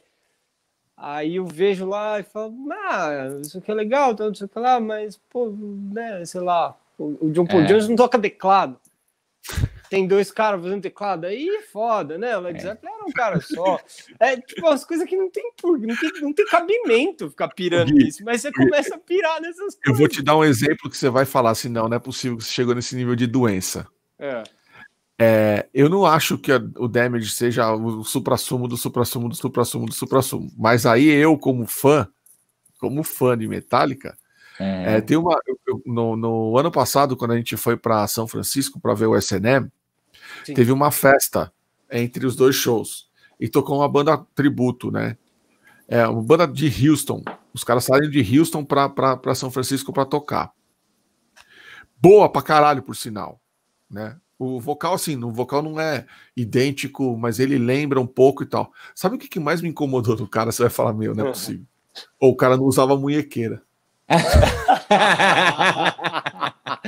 e eu vejo, eu sigo o cara no Instagram, eu sigo o cara no Instagram e vejo os vídeos da banda. Eu fico olhando assim, cara, ele tem deve alguma ter, coisa de errado ele deve ter seis guitarras iguais a do James. Ele Pô, tem uma então, Ken Lawrence. É... Detalhes tão pequenos de nós dois, né? o cara tem uma Ken Lawrence, ele tem Exato. um Iron Cross, ele tem uma. Quantas munhequeiras ele não compra? Não vai na, na Target e compra uma porra de uma munhequeira. Ai, cara. Sabe aquela coisa do tipo, porra, eu, a gente já tocou junto uma porrada de vezes, eu sei da preocupação que tem os caras da Children eu ia usar a mesma roupa, ou parecida, que, porra, que o Bruce, que o Dave, que o Adam, todo faz mundo. Faz a troca, né? Sabe, faz a troca. Eu falei, do caralho. Aí eu olho e falo assim, mano, esse maluco não, não sabe que o Hatfield usa um caralho de uma munhequeira que aquele ali parece que é a marca de cara do cara. Eu, quando toco 100, parece que eu tô tocando mal. Sabe que eu, eu, ia te falar isso. É, às vezes, assim, pode dar errado, né? Aquele dia ruim que você sai correndo de casa e esquece. Parece que você tá tocando pelado. Tá tudo lá, colete, a camiseta cortada aqui e tal, não sei o que lá. Se não tiver a munhequeira, você, você tá nu. É, é, horrível, assim, é bizarro. Tipo, não, eu não conseguiria, sabe? Eu fico eu transtornado. Aconteceu, acho que uma vez, da gente tava, ia tocar em Guarulhos, num evento de motoclube, era um negócio grande, assim. Eu fui até lá, aí eu cheguei lá, olhei para trás assim, puxei a mala, deu aquele gelado na barriga. Eu tava entrando no evento, eu puxei minha mala, abri cadê? Falei, puta que me pariu, esqueci as manqueiras. Eu peguei o carro, voltei, eu moro na freguesia. Saí de Guarulhos, peguei a marginal inteira de novo, voando assim. Peguei pista da esquerda, farol alto e pau no gato. Falei, não, não. E avisando os caras, ó, vou atrasar um pouquinho. Chutando o pau da barraca, cheguei em casa, peguei as manqueiras, voltei pra lá. Deu tempo. Mas caralho. Mas é estranho, é estranho, cara. Eu toquei sem munhequeira é, quando a gente fez. Puta, eu não lembro. É, no Metallica Day, que a gente ia tocar uma parte de lado B, e o caralho, eu falei assim, porra, eu não vou botar a camiseta preta, não, eu vou tocar de camisa, que nem ele tava tocando no é, SNL. É, é, ele toca com munhequeira, né?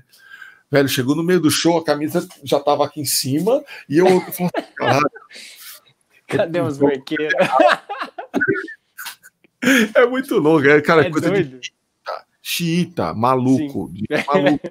Mas eu acho que do caralho é, a gente pensar assim, porque é o mínimo de respeito que nós temos, por mais que a gente. Aí, de novo, aquela coisa do cover do tributo. O tributo tem um pouco mais de liberdade de ser Sim. um pouco usar, né, aquela coisa. Sim, interpretar mais, né? Interpretar mais e tal. E você tá simplesmente prestando uma homenagem. O cover, como é a Tilda, como ele tá essa porrada de Beatles.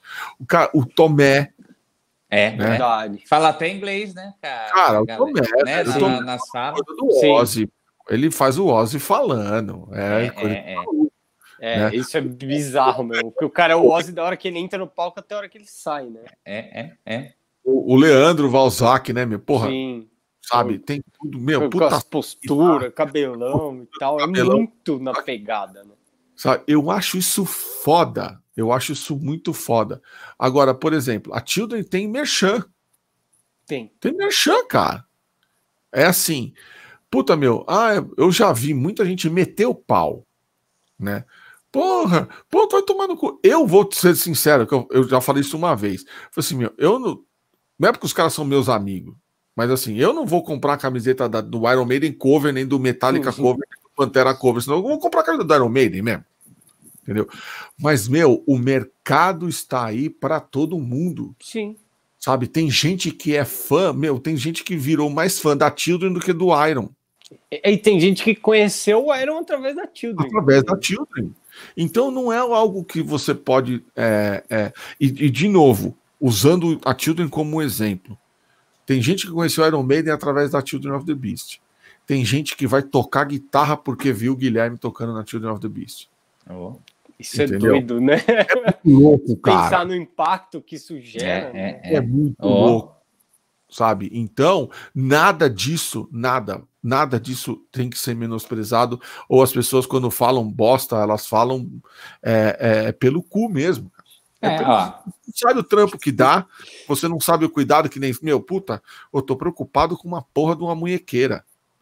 É, ah, mas o que é. isso tem a ver? Cara, tem a ver porque eu acho que não tem alguma coisa errada e, e, e talvez alguém vá reparar. Sim. É, é. Talvez alguém vá reparar. Esse Sim. negócio de tocar do lado errado, pô, uma vez um moleque, a gente tocou em um bar em São Caetano, isso no 2000 e qualquer coisinha. Eu tava. O, o, o Marcão tinha invertido. Na época era o Marcão e o Rafa ainda que estavam tocando na, no Damage. Uhum. Tava invertido os lados. Né? Mano, o moleque passou o show gritando. O Kirk é do outro lado. Caralho. o show inteiro. Tá errado! Tá errado! Eu olhei assim, o Kirk é do outro lado. Eu falei, velho, tá vendo? É, é, um cara. É um é, cara. É, é. Mas ele tá certo. É, é. Será que isso não tá mostrando um pouquinho de falta de cuidado da minha parte, da parte do Rafa e do Marcão? É, que é um negócio tranquilo, né? De... Que nem a munhequeira do cara ali. Né? Munhequeira, é, entendeu? Mas, ó, Mas... meu irmão, meu irmão ama Iron Maiden. Eu perdi as contas de quantas vezes meu irmão falou, Rafa, tô pegando, pegava a estrada para ver a Children. Caralho, eu perdi as louco, contas, assim. Mano. Meu irmão é apaixonado por Iron. E assim, acho que tem, né? Que nem. Eu, eu tive um Metallica cover também, né? Que chamava Live Sheet. Era, era a pegada do, do demo. A gente tocava os lados B. Daí o pessoal ia, ia no show e falava: Cadê Intercede, Nothing Matters? Falava, não, hoje não vai ter. Hoje não vai Daí ter. O, o, cara, o, pessoal ficava, o pessoal ficava bravo. Bravo. Né? Bravo, assim, pô, paguei para ver o Metallica cover. Eu falei, então, mas eu, como fã de Metallica, eu não aguento nem ver o Metallica tocando essas músicas, mas hoje, né, tipo, é, é aquele negócio também. A, a, gente tocava muito pouco, mas quando tocava, fazia show, né, tocando, tipo, Sim. o Injustice, né? tipo, Oscar do, do Load, Load que, que eu sou apaixonado, né, Daí falou, cadê as músicas? Falei, então, né? Mas assim, é outra pro proposta, né? E, e realmente tem, tem o, o, o, o, que sai, meu Deus, que é aquilo que a gente sempre volta, né, Lê? A gente faz o, o bate-papo que a gente gostaria de estar assistindo, a gente faz a banda autoral que a gente gostaria de estar ouvindo, e a gente faz o cover que a gente gostaria de estar assistindo, né? A gente, como fã, assim, fala, caramba, olha o que os caras estão tocando, nem lembro o não tocando essa, né? Ou, caramba, Aquela... olha, olha, olha a estrutura de palco da, da, da Tio. Então tem esses lances, né? Alexander the Great, que esses viados gravaram. Que gravaram. Eu lembro meu irmão filmando. Olha isso. Tipo, ele filmando, é. ele assistindo na TV e me mandando, assim, tomando cerveja assistindo. É ridículo. É, é. A única coisa. A única... É, é, é. Adjetivo que eu consigo Impressionante. É, é, é, é, não, não, não, não, não, parou, parou, parou, parou, parou, parou. É, você fecha o olho, né? porra que é essa, cara? Né, tem uma gravação da Children, puta, óbvio que o Guilherme nem tava antes. É, ainda era o Piotr, enfim. E eles tocando Total Eclipse, você tem essa porra? Era uma tipo uma demo, gravaram no estúdio. Ah, eu acho que eu já vi. o Piotr já me mostrou isso uma vez que eu fui na casa dele, mas eu, eu não tenho de verdade. Assim. Mano, era um negócio ridículo. Total Eclipse. Você fala assim, meu, conhece Total Eclipse? que esses caras têm na cabeça, que né? Esses caras têm na cabeça, velho. óbvio, né? Aí o tempo passou, enfim, babá. Puta, não, agora temos tecnologia suficiente para botar no, no, YouTube, fazer um vídeo. Ah, tá bom, vou fazer o vídeo da Alexander the Great. Eu falei, ah, não, vai pro Que isso, cara? Que isso, velho? É, é impressionante, velho. É impressionante o cuidado. Então, é, o eu... tem essa coisa de, sabe, querer estar tá sempre fazendo alguma coisa diferente, nova e tal. A última, a, a, última loucura foi o Empire of the Clouds com orquestra. Orquestra, né? que, cara. tipo, é, é, para, né? Eu vejo esses negócios depois eu fico tipo, caralho, a gente é louco, né? O, o Eric é meio que a força motriz dessas ideias, e aí eu olho pra ah, ele, é? esse cara é doido, velho. Olha as ideias que ele tem. E dá certo é animal, assim. Foi para funcionar. Mas se não fosse ele por ter essas, essas sacadas, sabe? É, não, não sei se aconteceria, assim, mas é muito é, foda. Então, porque... Tem alguém para chutar os é... caras na bunda de todo mundo, né? Sim. Mas é legal que, assim, ele, ele é um cara mega, hiper, ultra xiita no, no esquema montar a batera dele igual a do Nico. Não, ele é ultra mega chita com qualquer coisa de, de Iron Maiden. Tipo, eu tô na banda há oito anos e eu tô oito anos ouvindo. Você não é fã, você não é fã, que não sei o que lá. Você sabe do não sei o que lá, não sei o que lá, não sei o que lá. Fala, tipo, mano, de novo, velho. Você não é fã, você não é fã. Mas, mas é, é, muito... é nesse eu, nível a loucura dele. Falo, olha, que, olha que muito louco que você falou, nesse, tocou nesse assunto. Eu vou dar um exemplo. O, o mais fanático por Metallica no Damage, obviamente, sou eu. Era de se esperar, né? Aliás, eu acho que eu sou o único fanático por Metallica no Damage. E durante muito tempo, é, eu, posso garantir para você que o Amilcar, por exemplo, nunca tinha ouvido nem o Load, nem o Reload, nem o Death Magnetic, o caralho, nem o Senenga. Aí eu ia montar o set list, eu falava assim, puta meu, acho que era legal a gente botar essa música aqui do Load. Aí socavam lá uma Bleeding Me, uma House Jack Built. Aí ele assim, ah, então, Ale, puta, essa aqui eu vou ter que tirar. Tá bom. E aí eu falava assim, aí sabe, aquela vontade de falar, ah, você não é fã, você não é fã. Você não é fã. eu ficava quieto. Aí daqui a pouco ele vem assim, ô Ale, ô meu, e se a gente, for, se a gente tocar aqui em Nothing? Caralho, vamos. É, é, é. Porra, meu, eu tava ouvindo esse disco, esse disco é legal pra caralho. Daqui a pouco ele vai ouvir o load.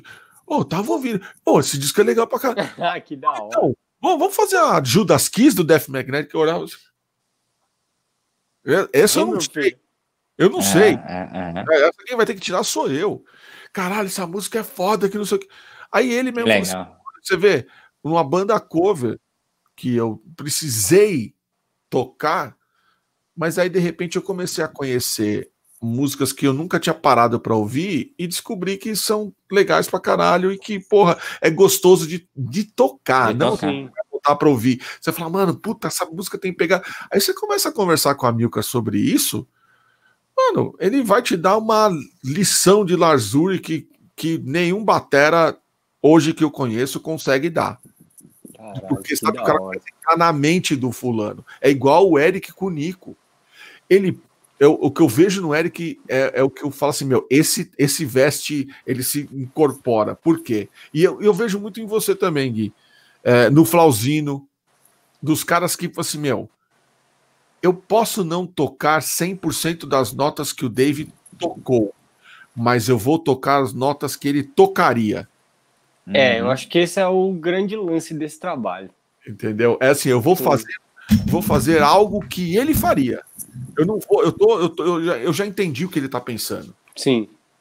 Né? É, tipo, assim, tipo vou... por, por, mais que não esteja exatamente igual, você não vai achar que é outro cara.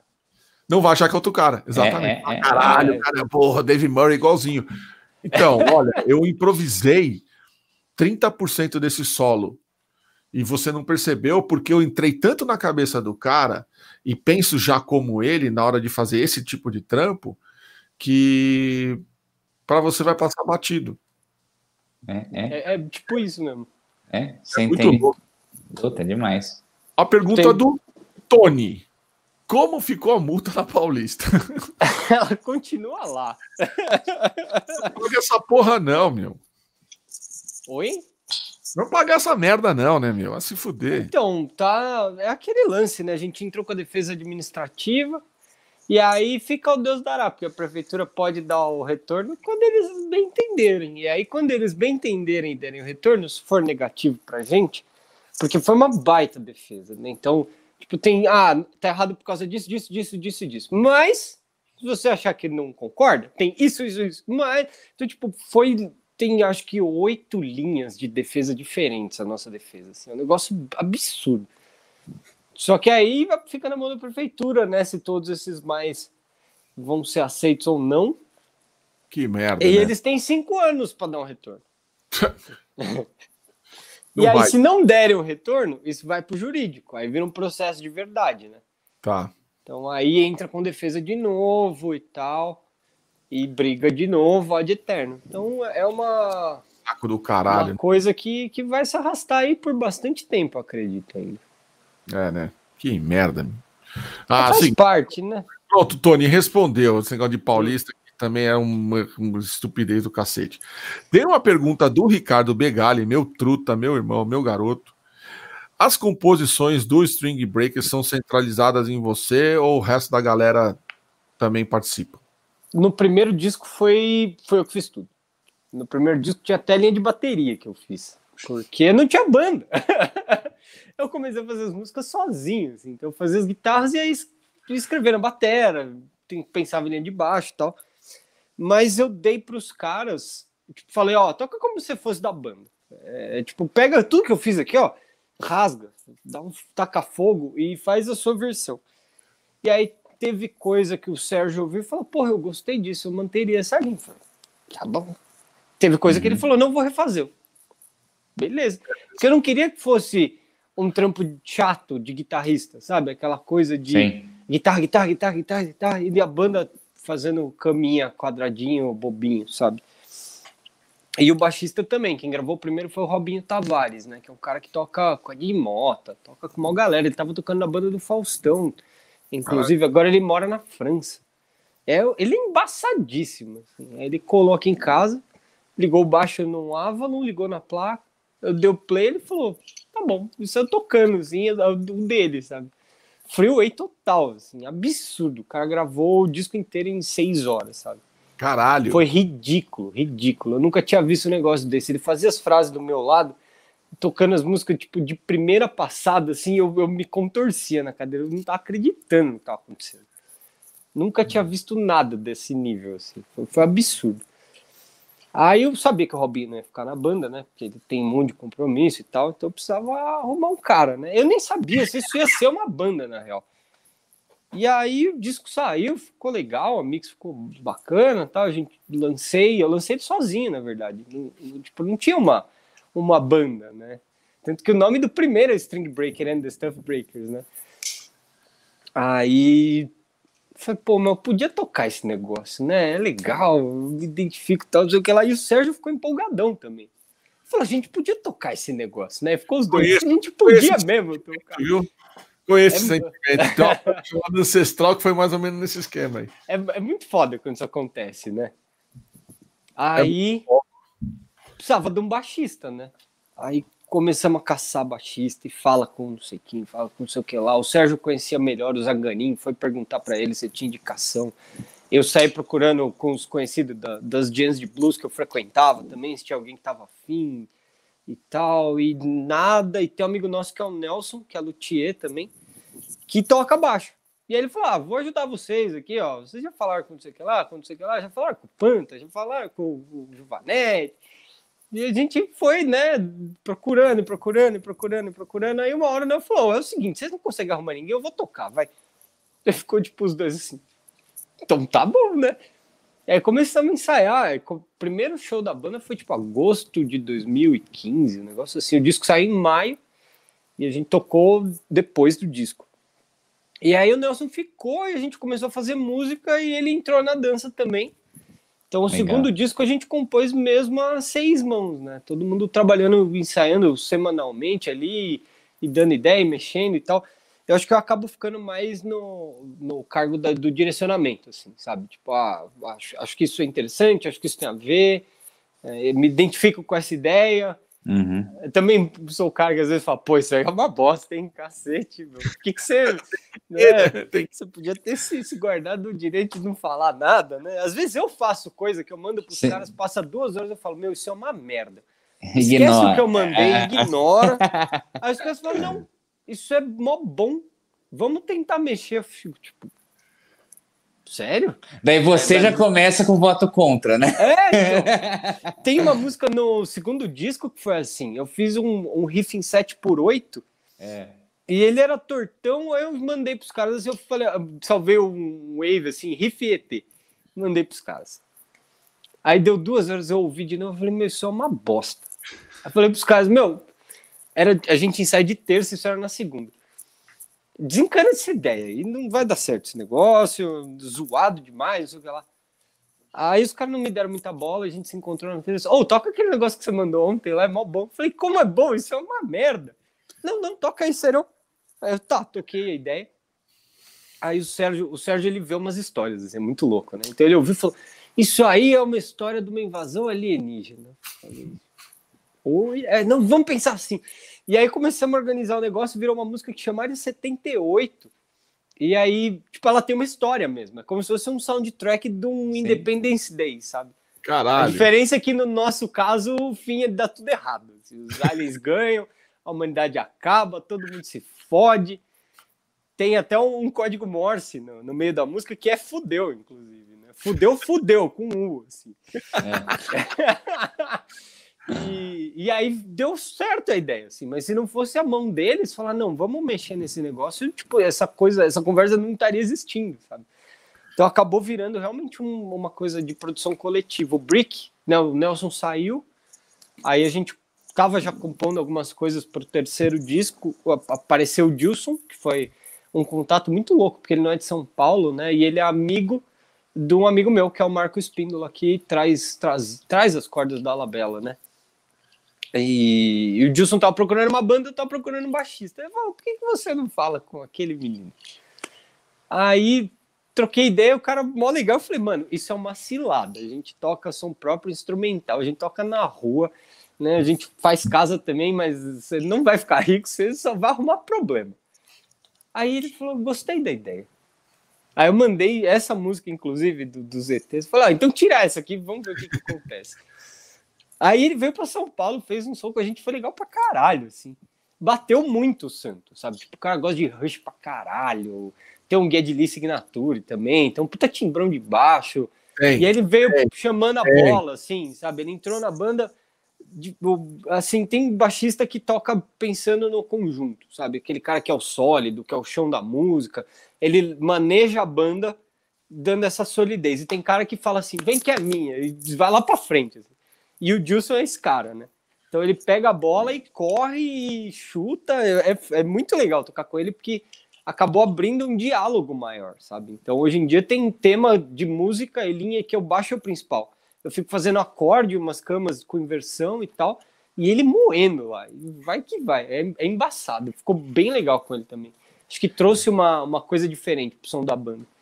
E de legal. novo, acho que se não fosse essa coisa de colaborar aí, dos três trabalhando juntos, é, não, não teria tanta coisa legal para ouvir, sabe? O Sérgio tá sempre botando detalhe, é, ele não toca uma levada reta nunca, assim. Tipo, tem uma música do Brick que tem uma levada daquelas de crash, tipo, bumbo, caixa e crash conduzindo, e aí é tipo, um de cada lado, assim, pá, tá, tá, tá, ele vai girando com a mão do, do prato, mas a condução é reta.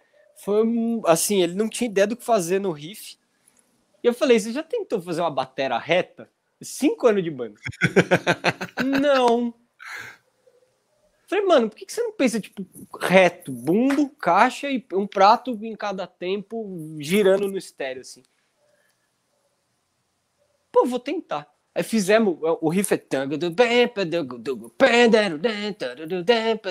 é bem marcado, então essa bateria retona ficou animal com o negócio.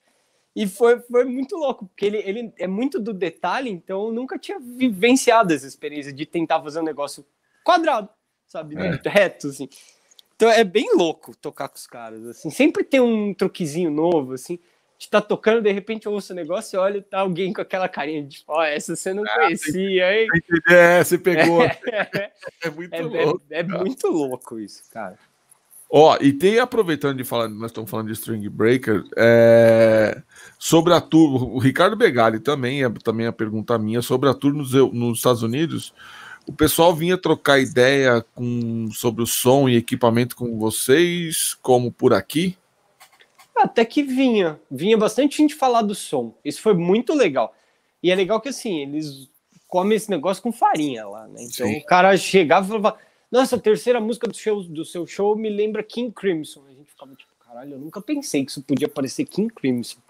Tipo, então eles iam com muita profundidade, assim, sabe? A parte B de tal coisa me lembrou Emerson Lake Palmer. É. Era uns negócios loucos, assim tipo, é, é, bem profundo, sabe? Eles têm muito repertório, eles conhecem muita coisa. Então eles vinham trocar ideia. É louco porque eles têm uma procura pelo, pelo autoral, que aí volta naquela é, conversa é. lá. É, o público vai atrás. Então é, eu conheci um cara em. Qual que foi a cidade? Cleveland. A gente tocou numa casa lá e o cara viu a newsletter, tipo, banda do Brasil, rock instrumental. Ele falou: banda do Brasil, rock instrumental, vou. Vou, aí. Colou no show e tal, ele falou, pô, eu vi vocês na newsletter da casa e tal, fiquei interessado, eu vi os discos na internet, gostei muito e, meu, parabéns, é muito fiel o disco. Eu fiquei tipo, caralho, o cara viu na newsletter, pesquisou, ouviu os discos, conhecia a história da banda e veio trocar ideia com a gente, tipo, sabendo o que tava acontecendo já. Caramba. Tipo, eles têm uma disposição maior para novidade, sabe? Isso é muito legal. Tinha gente que vinha falar do, do equipo, mas uma coisa que foi bacana e chata ao mesmo tempo foi o lance de ser do Brasil na, no mês que estava rolando aquele incêndio na Amazônia que dizem que até São Paulo ficou de noite, né? Ah. Então a gente muitas e muitas vezes foi perguntado da história do e aí, que tá pegando a Amazônia? Como se a gente soubesse, né? Porque a gente soube lá também. Né? A gente tava sabendo tanto quanto eles. Mas isso foi, foi chato, assim. A gente acabou tendo foi? que dar uma aula de foi agosto de 2019. 19, ah, tá. É. É, a gente eu... acabou tendo que dar uma aula de. Eu fui para lá em setembro e me perguntavam. Caraca. É, cê, a gente voltou, você foi para lá, né? Verdade. É, é. E, é, meu, isso foi zoado, sim, porque a gente não, não tinha muito como lidar com esse tipo de situação também, de responder as pessoas, porque a gente não tinha a menor ideia do que estava acontecendo. Né? Eu ouvi no, no, meu Facebook um dia no celular alguém falando que tinha ficado de noite em São Paulo por causa da fumaça, não sei o que lá. Eu tive que mandar mensagem para minha mãe. Eu falei, é sério mesmo? Tá tudo bem aí? O bagulho tá louco aí? Tá tudo bem? A gente não sabia o que estava acontecendo de fato. E aí, outra coisa foi o lance da situação política, né? Tinha que dar uma aula é, é. de história política do Brasil, porque as pessoas queriam entender qual que era a do Bolsonaro, né? E ao mesmo tempo era complicado falar disso lá, porque você não sabe se o cara ele é trampista, se ele não é, não sei o que lá. Então você tem que ter muito pudor no jeito de mostrar a situação, porque o cara ou pode te enxergar como inimigo dele, ou ele pode enxergar a situação de uma maneira totalmente distorcida, né? Então eram assuntos que tipo tinha que ter bastante tato para lidar, né? É, mas é, a galera pergunta, né? É meio é. natural. É que nem quando a gente estava em torneio deu atentado na, em Paris. A gente estava ah, lá, a gente estava em outro país. Mas a primeira coisa vem assim, tipo, vocês estão aí, aí. Vocês estão bem? Como que tá? É, é isso aí. Mas, mas foi, foi um negócio. Você via militar assim no posto, tipo, parecia coisa de guerra. A hora que a gente estava voltando da Alemanha, que a gente chegou a fazer o show no dia do atentado, na Alemanha.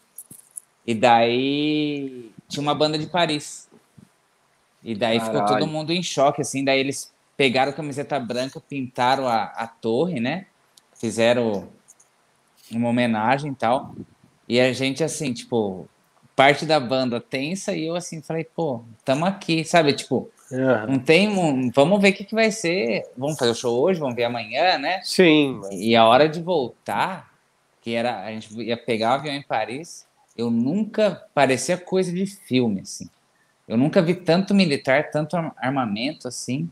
Aí você fala, caramba, é tipo, sem brincadeira, andando na estrada e, e caça passando e helicóptero passando. Falei, aí você para no posto para ir no tipo, banheiro. zona de guerra, assim. Sério, sério. Você para para ir no banheiro, é militar, militar no posto, mas tipo, umas armas que você só vê em videogame, assim, sabe? Sim. Mas assim, é, e, e, a chuva de mensagem, né? Então, tipo, quando a gente vai para lá, também a galera pergunta Sim. muito daqui, né? E, e, a gente começa a ver o, o como a gente representa, né? No, no mundo também, né? É, é, esse lance da cultura de como falar, é, é, realmente a gente tem que tomar sempre o Sim. cuidado, né? É.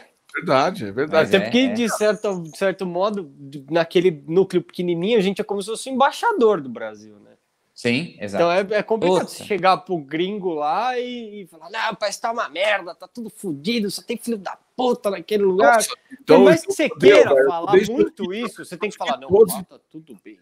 Não, desde 2012 eu falo a mesma coisa. Fala, vai pra puta que eu pariu todo mundo naquela bosta. eu morava aqui, eu não ia embora daqui nunca mais.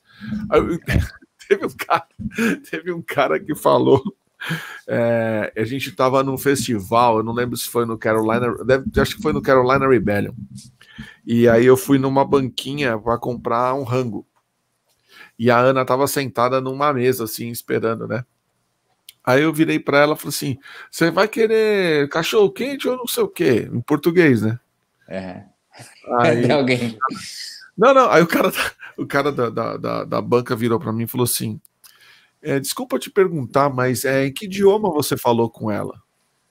Eu falei em português. Ele falou assim: Nossa, é, é bonito de ouvir você falando, né? Sonoramente bonito e tal. É, que legal. Eu falei assim: É, pois é, eu, na verdade, eu gostaria de morrer falando o seu idioma, não o meu. cara não entendeu. o cara não entendeu nada. Né? Caralho, velho. É. Tá Tá, por isso que eu perguntei, quando que foi, porque teve uma mulher eh, em São Francisco que ela perguntou assim: Ah, vocês são do Brasil? É, tá queimando tudo lá, né? É. Eu é. falei assim, é, como é? É, eu soube que tá queimando né, todas as, as florestas, não sei o que. Eu falei assim, então. É, tá queimando sim. Queimando como sempre queimou. Todos os anos. É, o cara que tá, nosso presidente é um idiota. Porém, nessa estão é, fazendo um barulho por porra nenhuma, porque o ano passado queimou mais do que esse ano. Só que vocês não souberam, né? A mulher olhando para minha cara assim. É, eu falei, é. A Amazônia queima todo ano, é que vocês não sabem. Entendeu? É que caralho. o poxa lá que faz um, um, barulho do caralho.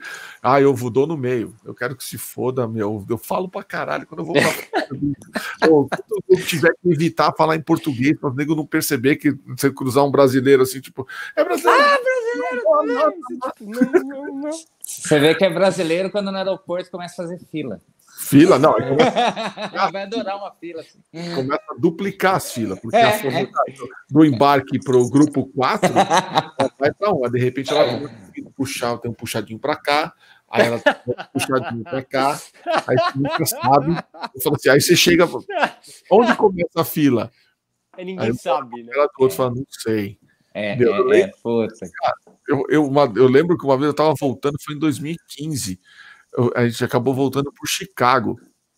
E no, assim, exatamente na fila do grupo 4, eu tava na, no, no, limite, né? Começou a se formar a fila atrás de mim, assim. na hora que chegar na hora de entrar aqui, eu quero ver os negros saindo na porrada. Uhum. Se foda, não tô nem aí. Eu tinha que ser brasileiro. Eu não falava nada, ficava quieto. Assim. É uma bosta. Vem cá, o, o, o, lance de equipe lá, como é que vocês fizeram? Vocês é. alugaram os ampli? Então, o Sérgio tem um cara que trabalha com ele, que é um puta brother, gente boa demais, que é o Michael Lambic. E ele curte som, toca guitarra também e tal, e o cara tinha tudo. Então, assim, Caraca, assim, ele fez legal. uma puta gentileza pra gente. Ele emprestou o setup dele de guitarra, ele tem um, eu usei um 2000, aquele TSL, que é o de três canais, com uma ou 1960 ou aquela 2 de 12 da, da Black Star, que é com 78. Uhum. Aí os pedais eu comprei tudo lá. Fui fazer o, o guitarrista feliz, né? Comprei oh. tudo lá. Foi no playground. foi, total, né? Fui na Guitar Center e comprei pedal, cabo, fonte. Aí eu usei uma Gibson Les Paul Standard, que é do Mike. Ele foi mó legal de me emprestar a guitarra de cara, assim, chegou, olha, toca essa aqui. Eu fiquei tipo, caralho, mano. Pode trocar corda, você, pode botar 11 ali. Não, não, põe, põe, faz aí. É. E vocês cataram o carro e foram, caíram no Sim. mundo. A gente andava com uma F250 lá, que cabia é. tudo na caçamba. E quando era coisa maior, ele tinha um trailer. Nossa. Então, e o trailer com PA, com a porra toda. Assim. Teve show que eu toquei tipo, com um stack daqueles de 4, 4 de 12, dois cabeçotes. Olha, que animal. É, foi, esse dia foi insano. E ele foi junto com vocês ou tava só vocês três? Teve é, show que a gente foi, os três, teve show que ele foi com a gente também. Ah, que legal, meu. Bom, ele trabalha, a Perkin Hammer, que é a empresa que eles trabalham, tem um esquema de home office. Ah, então ele trabalhava de casa, às vezes ele conseguia trabalhar na estrada, então ele ia com a gente. Uhum. E algumas vezes a gente foi sozinho, mas no geral ele foi em quase todas, se não todas, talvez. Deve dar um help também no dia, Porra, né? Porra, puta força. A lojinha também. É, é. é né, meu? E é uma... Mas que, meu, ele ajudou demais a gente. Assim, foi, foi legal muito que... da hora isso. Paga em, paga em real e vende em dólar, né? É, Sim. nossa, essa é igual, hora é. Igual o Rafa quando paga em real e vende em euro quando vai é lá fora. Né? Aí é sucesso. Então e... lá é um pouco mais, mais, complicado, porque a gente também tinha, tava apertado de bagagem, tralha, não sei o que lá, o Sérgio levou coisa de bateria e tal. Então teve muita coisa que a gente levou os discos, né? A gente fez tá. fita cassete lá. Caralho. Uma é, parceria é, com é, um selo de Nova York. E vende e bem, né? Vende pra caralho. É, é, é. Foi bizarro. Eu jamais imaginei que eu também. E a camiseta a gente rodou lá, então, a da turnê. Ah, pra, facilitar um pouco as coisas. Tipo, não deu uma puta margem, né? Mas pelo menos a gente não teve que ir Sim. que nem as mulas sacoleiro do Brasil pra lá. é. Ó, tem uma pergunta aqui do Fabiano Amorim. A, a guitarra a 335 já te inspirou, inspirou a escrever alguns riffs? Cara, eu tô fritando dela? com essa guitarra todo dia, o dia inteiro. É, tipo, tá saindo coisa aqui. Eu já mandei umas ideias pros meninos e a gente tá tentando ver se viabiliza alguma coisa pra esse ano ainda, porque a gente não toca junto de verdade desde fevereiro. A gente fez coisa aí, tipo, esses collabs, né? Entre uhum. a gente mesmo, né? Cada um gravou na sua casa e tal. É, é. Tocar mesmo ainda não rolou. E, e, quem sabe, né? Mas assim, tamo, tem bastante coisa já engatilhada e, e composta. E, inclusive a minha pira para o dia que isso acontecer, da gente se encontrar, é já ir com esse foco de trabalhar esse material e já tentar gravar pré e adiantar o máximo possível, sei lá, para eu já começar a fazer linha de clique e sair gravando pra gente fazer o quarto disco, que era pra ter saído esse ano, né? É. Do caralho. Então, com certeza vai versão de 335 no, no próximo disco. Olha ela aqui. Nossa. Não cabe na, na imagem. é, tem, tem até Puta uma pergunta. Gigante, né? Que, que, que, que vai ligar com isso, né? Quer ver, ó? É, o Márcios Rod, para as gravações do string você usa mais a Les Paul ou a Strato. Então a gente já sabe que vai ter. Agora provavelmente a 365. É. Mas no geral a Les Paul. É, tem música é. de Strato também. Na real, eu penso assim, quando é aquela onda meio mais groovy, sei lá, tipo, só no meio do do muita coisa lembra Steve Ray Vaughan, talvez, sabe? Esses riffs com corda solta e capa uhum. do braço e tal, que é mais numa pegada, entre aspas, dançante, né? Eu pego o extrato, porque acho que a resposta é. dinâmica dela combina com essa coisa de música que pulsa, sabe? Uhum. E aí as coisas mais roqueiras eu faço de Les Paul, que aí é capa de ponte, drive mais ponte agudo e tal. Então meio Legal. que separo assim. A tele também tem uma coisa meio de, de música mais groventa. É. Então eu penso o repertório meio desse jeito, sabe? Que é a música é, música pede, de né? dançar, extrato, tele, é, é mais rock, Les Paul. Legal. O Márcio também. Márcio perguntou pra caralho. é... A segunda de guitarra acabou cedo, a galera aproveitou a sua caixinha aí. Ela tá arrebentando aqui de perguntar.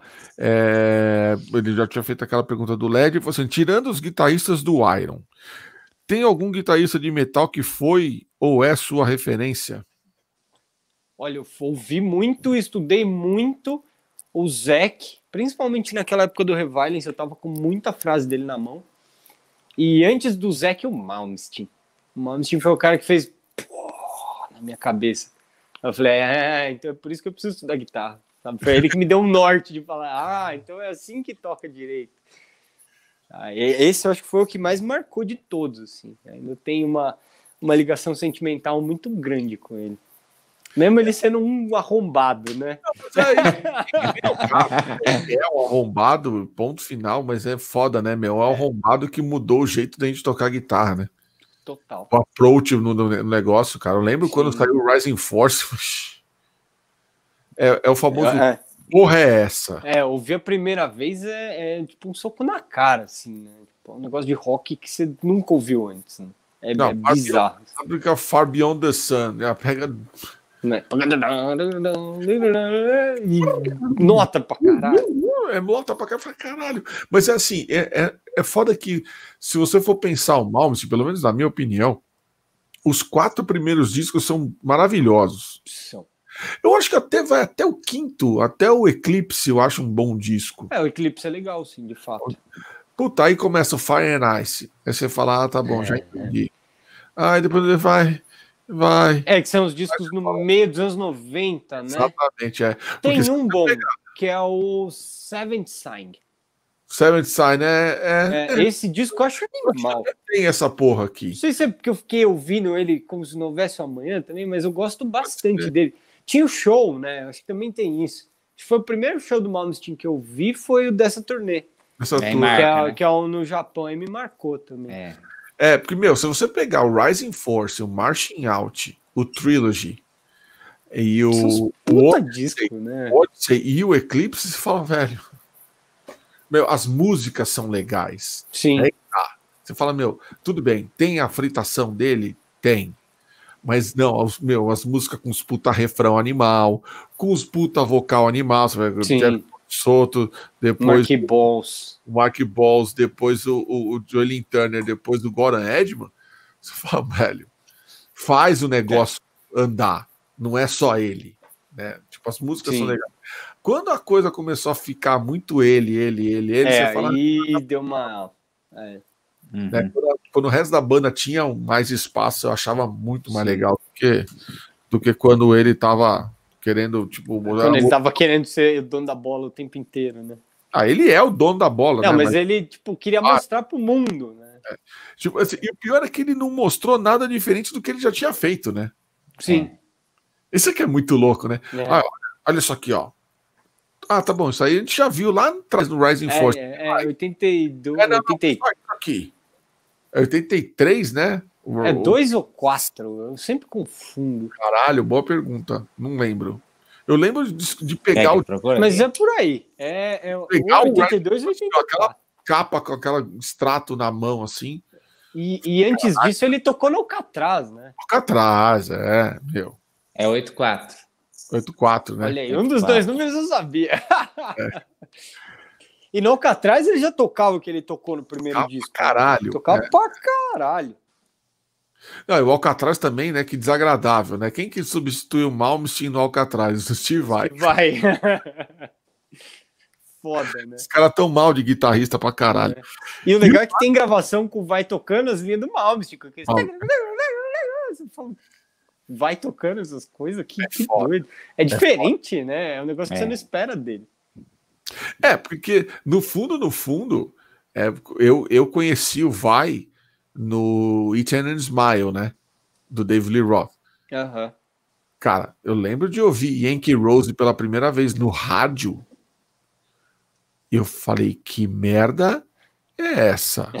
Desse filho da puta conversando com a guitarra. Com... É doente, né? Eu acho. É foda. É, é, é, é fora da caixa. É, fora da caixa completamente fora da caixa. E aí, meu, é mó legal que tem um programa do Nick Six é, que chama My Favorite Brief. Não sei se vocês já assistiram. Cara, hum. ele, ele, ele, entrevista o Zac Wild, o, o, o Slash, uh, a. Eu não lembro se a Anitta Strauss, acho que a Anitta Strauss também, e o Vai. É. E aí ele fala da Yankee Rose, né? E ele falou assim, cara, mas é tão simples, aquilo ali alavanca e o auá. Uau, uau. Mas consegue. É, é. Mas quem que pensou nisso, cara? É, ele é, é maluco é. que zapa. Das é, é total. Zapa. Total, Sim. Entendeu? Ele, ele, o Zapa virou o cara do avesso, né, meu? Ele não, é, conseguia, ele não ia fazer essas coisas se ele não tivesse tocado no Frank Zappa um dia na vida. Ah, é, é, total, concordo. Acho é, que é. ali tem influência do, do Zappa mesmo. Completamente. Dessa, dessa abertura para qualquer loucura poder ser música, né? Não, e, outro, e o David Roth saindo do Van Halen, precisando de alguém que colocasse ele num, num patamar no mesmo que o Ed. que o Ed, é. É. Ele fala, o cara vai olhar e fala assim: Ó, oh, velho, eu tocava com o Ed Van Halen, meu, e agora eu vou sair, vou tocar com quem? É. Ah, é. não, puta, achei um cara que vai conseguir fazer as mesmas coisas que o Ed e se bobear mais. É. é. é. Que essa é, é. que é a grande verdade, né, meu? Sim. Mas ao mesmo de, tempo de, é legal. De brinde ainda levou o Sheehan, né? O Sheehan é, e o Gaia é, só, tá bom, né? É, mas é legal quando a gente consegue pegar guitarristas tão virtuosos e pegar períodos ou álbuns que, que são mais musicais, né? Que eu acho que é um lance legal do, do string, que não é esse tempo inteiro solando, tem muito do riff, né? Para mim, meu álbum favorito do, do Vai é o Sex and Religion. Que eu acho espetacular. Tem muita voz né? do caralho. Nossa, tem o David Townsend no, no, vocal, né? Ou o que vocês falaram do, do Malmsteen, né? Mais no começo, que tem a parte da, Sim. Da, da fritação, mas é musical, né? Tem começo, meio e fim. Out, pra mim, é o melhor disco do Malmsteen. Então, mas é, é legal quando pensa assim, como, né, como, como o Guilherme falou assim, ah, eu penso mais é, como se não tivesse vocal, mas como se fosse partes cantadas. Como Sim. você faz a guitarra cantar, mas não só solando, né? Mas talvez Sim. um riff que você deixa o baixo à frente e você como que vai vai preencher. É um baita do exercício isso, né? Para o músico também, né? É demais. Muito bom. Animal. Ó, tem outra pergunta do Márcio aqui, tá arrebentando. Quais são suas referências? On fire. né? É. Quais são suas referências do blues do passado e atual? Olha, atual, para começar, o Bonamassa, né? Foda, né? Acho que, que ele, ele é foda demais, você tá louco. Cara, você já ouviu Jerry James Nichols? Já. Eu não. Esse é outro maldito. O cara não usa palheta. Ele tem, ele tem um é um vibrador no dedão dele, deve ser. É polegar indicador oh, que ele faz. É. Né? Ô, velho. É ridículo. Ele é, ele é foda. É ridículo. Vou procurar. É, esse vale a pena. Olha o Instagram dele, porque é, posta vídeo o tempo inteiro e é meu cavalíssimo. O, o, o Nick, Nick Six chamou esse cara para esse My Favorite Riff, esse programa dele, é. É, porque viu o cara no, no Instagram. Que da hora. É, o trabalho mais forte dele eu acho que é no Instagram mesmo, né? Ele tem os discos e tal, mas é mais legal ver ele tocando do que ouvir os dos discos. Pra caralho. Não sei se é bom ou se é ruim. Mas... É legal, eu já ouvi. Não, o disco é legal, mas é o que você falou. Mas eu gosto mais de ver o. Ver. É. Ver o cara tocar com o dedão. E você fala, mano, o que, que esse cara tá fazendo? É, é, é que nem uma base, né? A base é. Você olha assim, você fala. Tem, é, entendi, ele... tem esse lance de ver, né? Sim, caramba, olha, né? ele, ele usa. Ele usa Parece fácil, né? Ele Toca usa um jeito. Epifone com P90. É a parada dele. É. Ele usa captador no braço. Para ele arranca é. o captador do braço, é um P90 na ponte. Aí, ó. É isso aí, ó. é isso aí. Não tem conversa. Ele liga cabo ele direto. Ele tem uma igualzinha essa, inclusive. É, tem.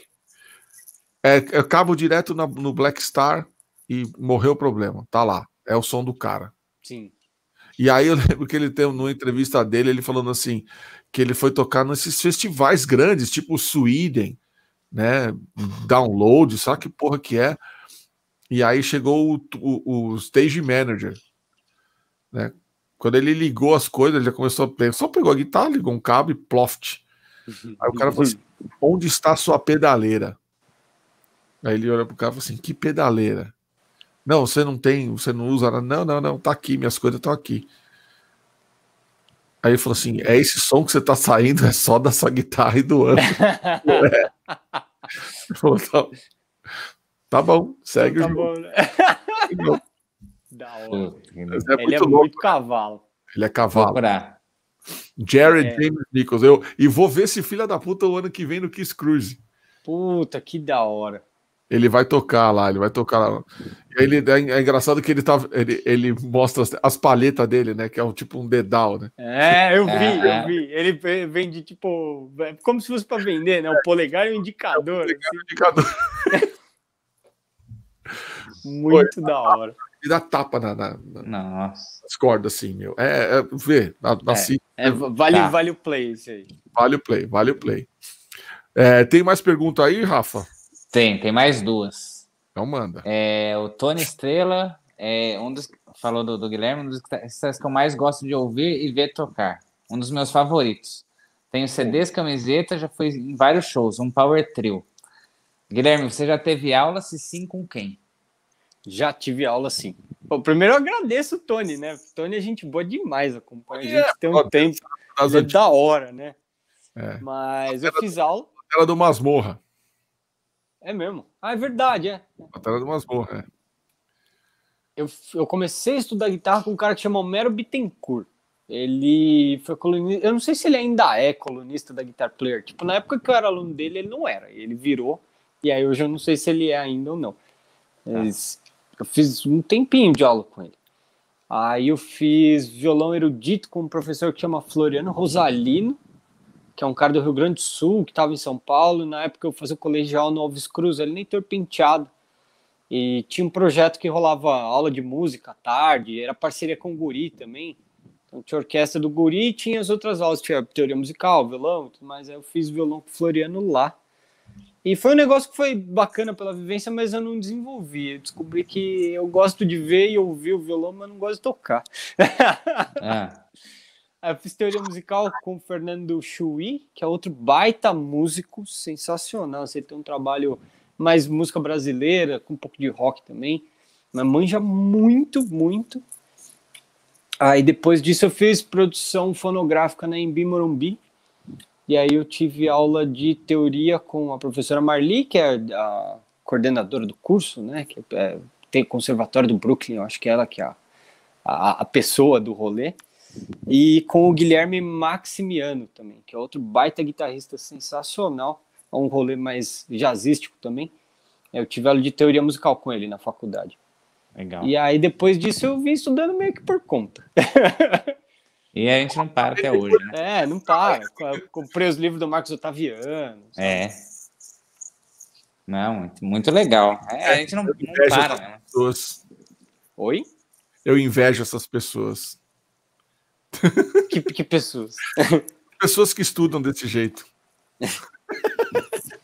É que, tipo, eu gosto, né? É. Não é, eu não me sinto fazendo um negócio chato.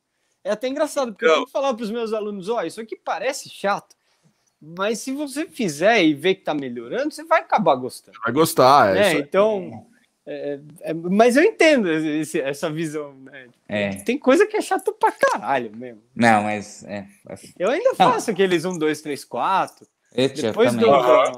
É, ainda mais agora, né? Essa uhum. mão toda remendada aqui tem que trabalhar dobrado para voltar à técnica. É. Mas então tem, tem, que estudar, né? Faz é. parte do processo. Né? Se não fizer isso, o resto não vem. Vai falar para um aluno que ele tem que fazer um, dois, três, quatro pro resto da vida. Nossa, é o que, eu, é o que eu mais pego no pé dos meus alunos. Falo, faz cinco é. minutos por dia, dez minutos, faz é. milagre. Mas não tem essa, essa disciplina. Alguns é. têm, né? Mas alguns não, não vê essa importância. É um negócio que eu, como o Guilherme falou, eu faço até hoje, né? E pro é? próximo do Kamala, eu tinha um conceito musical assim na cabeça. E sabe quando você sente que você tá estagnado naquilo? Você fala, puta, viciei. Uhum. Eu peguei o Rodrigo Ribeiro, baita guitarrista de Indaiatuba. Falei, Rodrigo, viciei em fazer isso aqui, me desbloqueei. Ele toca muito fusion também, né? Tem uma banda instrumental também, um trio. Oh, que legal. O, grande Gerson Lima e o Vitor Lima. Chama Allen Groove, procurem aí. E daí eu peguei, peguei a aula com ele só para eu desviciar. E isso foi ano passado, ou retrasado, né? Um pouquinho antes da gente gravar o, o sexto que vai ser ano que vem. Mas eu senti estagnado, senti que eu, que eu travei. E daí eu falei, pô, preciso pegar alguém com até uma outra linguagem para tentar passar isso. Eu consegui importar isso pro, pro metal do trash Sim. que eu faço, mas com a minha pegada, mas com um cara que fala assim, ó, Vamos, vamos olhar diferente a mesma coisa, mas com um outro. Foi muito Sim. legal, assim. Foi, é, é bem legal. E, tipo, realmente a gente não para de, de, estudar, né? E tem vários tipos de estudo, né? Desde tirar um repertório, um exemplo, né? Sim. Você pegar uma música que, que você nunca toca. Uma banda que eu tenho escutado muito, que eu comecei a tirar, o Ginger, né? O Ginger, tipo, tem um, um, jeito de ver os acordes dropados, assim, falei, caramba, olha o jeito é a cara... banda que a mina canta e tem um é, é, absurdo, é. né? E ao, e ao, vivo a banda, é, é impressionante. É embaçadíssima. A, a, banda ao vivo é impressionante, assim. E, e, assim, merece estar com a ascensão que tá, porque é um negócio, né? Sim. A banda eles, inteira Eles têm um negócio né? especial, é, né? Diferente, assim. E a hora que eu comecei a novo, tirar, né? eu comecei a tirar, falei, caralho, eu nunca pensei em fazer o o, o, acorde dessa forma, né? Ele é. foi um cara que, pro, pro próximo do, do Kamala, assim, foi um cara que. Eu, eu não gravei cover, nada, mas sabe, estudar Sim, por tirar um negócio novo, Sim. assim, né? Falei, caramba, olha, fez eu ver a guitarra de uma outra forma também. Então é legal, né? Tem vários tipos de, de, de estudo, né? De você tirar Sim, um cara que você nunca tirou. Porque, né, né, Ale, a gente tira tanto eu, né? Eu que, eu, que nem o Ale, a gente ama Metallica, Metallica, e, e, e, às vezes você nunca tocou a música, mas você já sabe o, o por onde o, ele vai. O sketch, né? sim. Que é que nem você falou do, do Dave Murray, você às vezes não fez o solo, mas você pensa como cara, de tanto que você tocou. Sim. Mas é legal a gente sair um pouco do, de, de, dessas... exemplo, cara, a gente, é? É, eu, alguns anos, esse, acho que o ano passado não teve, e seria esse ano, e obviamente por, motivo, por motivos óbvios não rolou também. É, tem uma. Eu toquei desde 2014 uhum. uma banda base para uma apresentação dos alunos do Edu Garcia, do Amilcar ah. e do Léo Baeta. Uhum. Né, os alunos de Batera. Então, pô, você tem lá alunos iniciantes que vão tocar Man in the Box, é, Police, por exemplo, ah, uhum. tocar Come Together. Sim. Cara, e aí você, eu tive que olhar para no espelho e falar: e agora, querido? Você vai fazer como? Você vai tocar Come Together? Can, can, can, can, igual o Mac, né? Não, tem que tirar o pé. Isso é, você olha para a tua pedaleira, que nem tem ainda X3 até hoje. Puta, tem que ter um banco lá com drive. Eu vou tocar esse eu vou tocar Highway to Hell e tal. E numa dessas, é, tinha uma música do Of My Sandman, que eu não lembro qual era. Uma mina escolheu. Cara, é o mesmo que, coisa que você falou do Ginger. Meu, era drop com uns acordes louco e eu assim, caralho, olha como soa grande isso aqui, porque é, eu não é. pensei nisso antes. Puta, começa a incorporar no som, no ancestral, em músicas Sim. novas que eu estou fazendo, de coisa de bandas mais modernas e que estão explorando muito mais a guitarra do que a nossa cabeça quadradinha ainda presa nos moldes né, do passado. Uhum. Sim. De... É. Tem muito mais além disso daí. E eu assim, aí eu cheguei, quando a gente foi tocar mesmo, eu cheguei para mim e falei, meu, obrigado por ter escolhido essa música.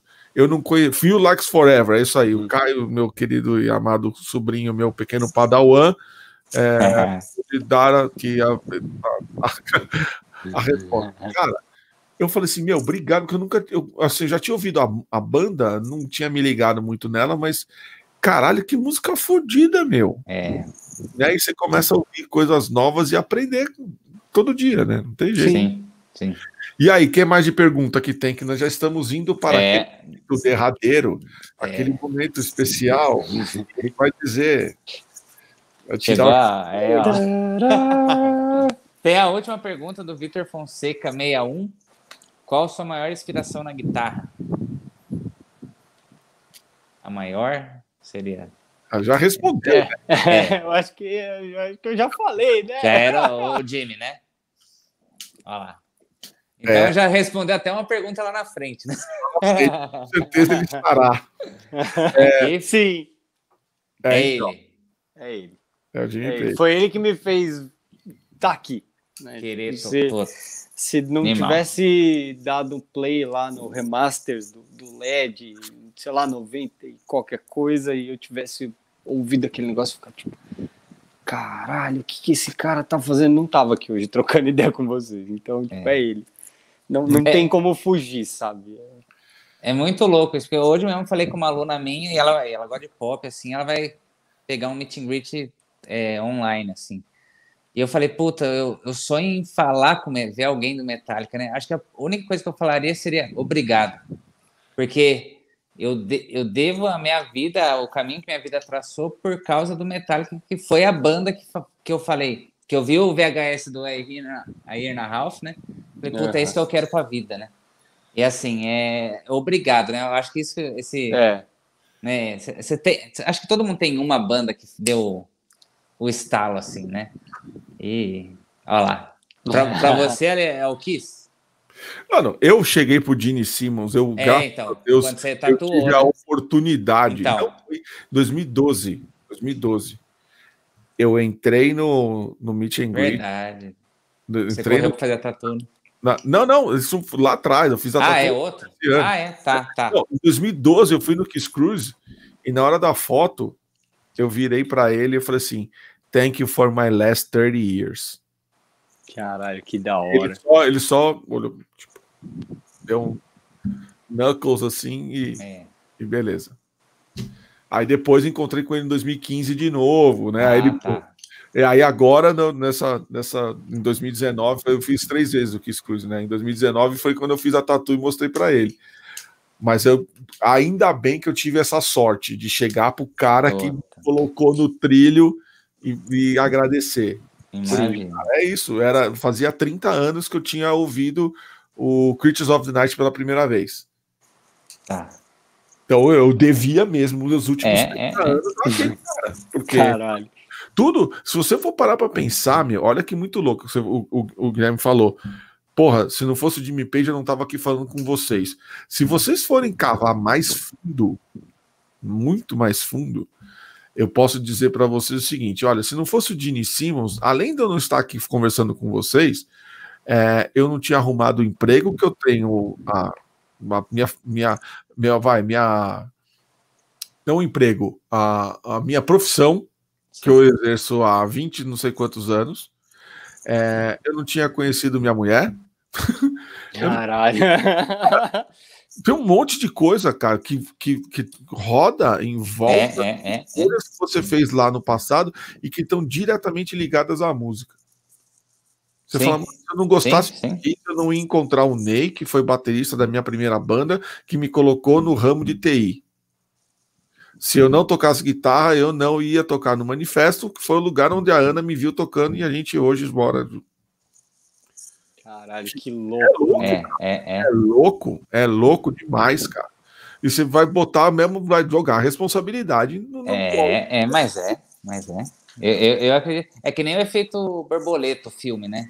É, é. é um, é um acontecimento que gira. Que muda tudo, né? né? E daí você fala, daí você muda aquele acontecimento, um outro Daí Caga muda tudo. É, é. é. É, é, puta, muito, muito legal. Espetacular. Gui, vamos lá. Perguntas de praxe. Quantas guitarras? Atualmente eu tô com oito. Que delícia. Eu gosto desse acima de cinco. Corda, 011, né? Você falou, você usa 011 na Gibson e 10 nas Fender. 10, 10, 10, tipo 46, 10. É, 10,46, 11. Agora a Ernie Ball tá 11,48, mas eu usava 11,52. Né? Achava mais legal. Eu uso o 0, 0, é, 10,52 para tudo. Essa é boa também. Eu quase comprei esse jogo. Delícia, molinho. Eu tava afim de. Então, porque eu, eu, ainda tô sofrendo um pouco com os band de novo, né? E. É. E aí eu pensei em botar uma corda que tivesse a pegada do bordão, mas fosse um pouco mais macio. Meio híbrida, né? É. Mas aí não tinha, eu acabei pegando a 11 mesmo e tá melhorando, tá voltando. Tá voltando. Eu tava vendo, a Ernie Ball tem um monte de medida no meio, tem. assim, 48 e aí é 10.5. Sim, eles têm umas medidas muito doidas, né? Falei, caralho, é. eu, puta. Pena eu... que não chega aqui, né? É, isso é. eu ia falar, é difícil chegar aqui. A né? gente acaba ficando preso na Slink, no Super Slink, numeração normal, né? É, eu tava, eu tava querendo trocar, porque eu vi uma que era 054 010. Oh, aí é. dá pesado o negócio, hein? Falei, mano, essa aqui ia ficar bonito em drop dó, hein? Uhum. É. é. Foda. Mas também que você falou, não chega, né? Você tem que arrumar um camarada seu que mora nos Estados Unidos e que venha para cá. É. E é pior assim, se a compra acostuma com a corda, aí quebra, você precisa trocar, não tem, fudeu. É, é eu, eu tava com esse problema aí, eu, eu não achava o. E, e, e, por causa. Foi uma coisa que eu aprendi. Tá? A Evertune ela não aceita qualquer tensão. Tem uma tensão limite. Eu não, não sabia disso, ah, né? Ah, olha aí. E, e daí, uma, uma dos, um dos saddles da minha Evertune é de tensão alta. Daí eu tava com dificuldade de achar corda. É, daí rolou né, o, o endorse com, a, com o Strings, que é da França, e eu pude fazer corda por corda o, o milímetro a medida que eu queria. Disso aqui, é, caralho, é, que da hora. Da, daí solucionou. Mas eu tava tendo muito trabalho de encontrar, porque assim, o, o, e, e, é coisa assim de, de, dois números. Você fala assim, é, é 30, tava lá 32, você fala, já não já cabe. Não Daí o que, que, acontece? Ela não chega na afinação. Se você forçar, vai quebrar o cedo. Então, Puta todo cedo, e isso é legal, que foi o. o agora, eu virei da, da Everton também, o próprio cara da Everton falou, mas está lá no site, o pessoal não vê. E realmente não vê, né? Tem lá o, o Gauge Calculator. Você vai lá, você põe o, a medida do braço, a afinação que você vai usar e o tipo de corda que você vai usar. E olha só que interessante, quando rolou o papo com a School, eles falaram, a gente tem, além da corda de níquel, tem a corda de aço inox. Você tem mais ataque, assim, você tem interesse? Eu falei, tenho, mas deixa eu perguntar para a Evertone. Daí eu perguntei para a Evertone e falei, o peso da, da, corda, né, a tensão que ela exerce, é, é vai ser vai compatível? Mudar. Ele falou, pega, pega dois números a menos, porque a aço inox ela é mais dura. E daí deu, deu lindo, assim. Mas foi um negócio que, que né, eu aprendi num, num problema que teve, mas tudo é, tudo é válido, né? Mas Sim. assim, to, toda, todo o ele tem um limite. Isso está no site da Evertune. Que muito então, bom. é muito legal, né? Ó, o, o, João Vitor falou que tem no Mercado Livre a 70 mangos. Ah, filho, eu não Ela já pesquisou. É, então, eu também eu vi isso aí e me recusei. Eu é, paguei é, não, me 40 na 11,48 e tava bom demais. É, exatamente. Não, eu vi essa, essa é, Slink Top Beef Button no, no, no, no, no Guitar Center, tava 7 dólares. Então, né? Tava uma merda, né, meu? É. É, é vezes 10 para chegar no Brasil, né? É, por mais que a gente foda. gosta, né? Você paga com dor, assim, né? Você fala, pô, né? Ah, é, é, complicado. E não é uma só, né? É, e é, numa vai estourar. Oito, é. Né? É, mas Tem é. muita criança para como é que se diz? Pra comer aqui. É, é, mas é. E paleta. Paleta eu uso a Tortex 3.88. É um pedreiro, né? É uma... Então, eu, eu usava a WED 1.14, mas eu quebrava tanta corda. Tipo, é, juro pra você, era coisa de tipo, botava a corda na sexta para tocar com a Children, chegava no show, terceira música quebrava uma lá. Aí falei, meu, fudeu, minha guitarra tá zoada, né? Levava na loteria na segunda-feira. Não, a guitarra tá boa, ponte tá tudo certo, não tem rebarba. Corda, é, sempre usei corda legal. Ernibal, é, teve uma época que eu usei da Dario, Aí eu fechei com a labela e, meu, quebrando corda, quebrando corda, quebrando corda, quebrando corda. Aí eu falei, é, vou ter que tirar na palheta, né? Porque a mão não, não, não sai, não tem o que fazer. Eu mó tento, mas não consigo. Então eu fui afinando a palheta até achar a Tortex .88 e aí depois eu achei a Tortex 3 que tem a pontinha, né? Então ela é mais, mais legal de, de tocar, tem um pouco mais de ataque, mas ela não é tão instalada que nem a Sharp, que é aquela que é uhum. bem bicudona, sabe? Sim, sim. Aí o Tex Sharp. Nossa, Nossa. Sensacional. É. E agora chegou aquela hora bacana. Oh. Onde alface e o, e o urso. E o primeiro lazarento a aparecer na sua vida é esse cara aqui. Está carregando. Se eu te falar que eu não estou reconhecendo porque a imagem está muito pequena para mim. E é o Phil Collen do Def Leppard. Ah, então eu não gosto de, de Def Leppard, né? Aí fica difícil avaliar, assim, só, só pelo meu gosto pessoal, não sei o que dizer. Eu, sei, essa, essa, esse quadro, ele é cheio de é. pegadinha. É. é. Então, tudo bem. Se você não gosta, tudo bem. É mão de alface. São... Mas eu não quero chamar o cara de mão de alface, porque não acho que ele seja. Só não gosto da banda dele. Não, mas, mas até o jeito de, de compor pode ser, pode ser uma pessoa que não toque super bem, mas que você fala, pô, eu gosto da composição. Às vezes se a música não, não pegar. É, não me pega. Assim. Não tira o chapéu. Não, não tiro meu chapéu. Não tira o chapéu, não é. Não tire. Mão de alface. As pessoas vão querer me matar depois desse não, quadro. Né? Mas o legal é isso. Não, legal é... As pessoas não vão um negócio aqui. Ainda bem que é pela internet, né? Nem vocês vão poder me matar. As pessoas não vão botar... querer te matar ainda. Ainda, né, Ale? Ainda. Tá dando, tá dando delay aí para vocês? Não. Tá, tipo... tá, bom, tá bom. Tá ótimo. É, o, aproveitando para responder a pergunta do Vitor, o texto do ancestral são Sharp. Olha lá. Certo? Próximo? Pode ir? Opa! Então vamos, hein? Põe. Oh! Você é o mestre, né? Você é o mestre. Eu imaginei que você fosse falar isso. É, pô, é, um dos caras que inventou rock and roll, né? É. De mão de alface não tem nada. Não. Pegada. E que bela 355 essa da foto, hein?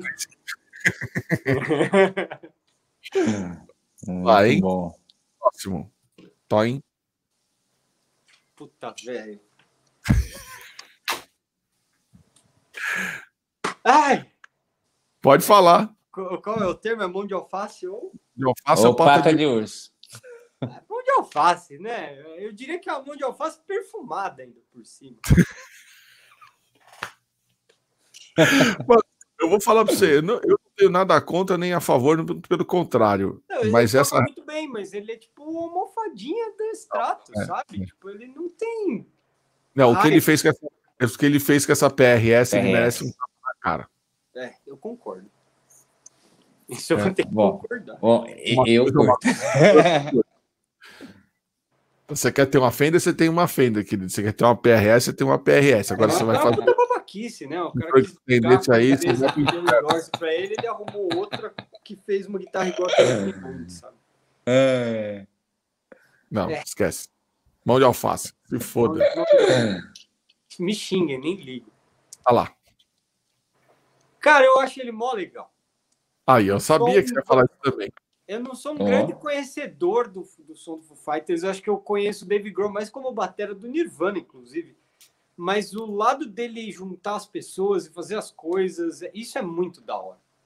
Então, é, essa capacidade que ele tem de mobilizar a cena do rock lá fora é muito legal. Então, é ele, eu, ele ganha o meu respeito mais na atitude até do que no play. É, mas é isso que meu, eu acho que isso também tem muito a ver. É, uhum. Porque você ah, esse, daqui, esse cara não é um puta guitarrista, mas é um cara legal pra caralho. Sim, é, é isso, é exatamente é, isso. É, é, eu não gosto tanto de Full Fighters, mas eu vou com a cara do Dave Grohl porque ele parece ser um cara legal. Se até o Leme gostava dele, meu, ele não deve ser um cara chato. E falam que é gente boa demais, né? É. Então vamos lá, pata de urso para o Dave Grohl, ainda mais a guitarra. Essa guitarra também, eu vou te falar, né? Ela, é, ela é meio estranha, né? Porque tem um headstock. É esse headstock, dela, né? é. esse headstock eu não acho. É. Tá errado isso aí, né? Não, não, não. não. Ó, é que nem a guitarra do René, que a gente viu semana passada, é, né? É. A SG Strato lá? SG com, com braço de extrato, eu quis bater nele, né? o René, ele, ele, eu não sei de onde ele vem, mas não é desse planeta. Não é desse planeta, ele é de outro planeta. Bom, se, se você achou que as pessoas fossem te xingar no, o Phil Collins e nesse aqui, ó. Ele quase costa. Ah, ali, caralho, mano.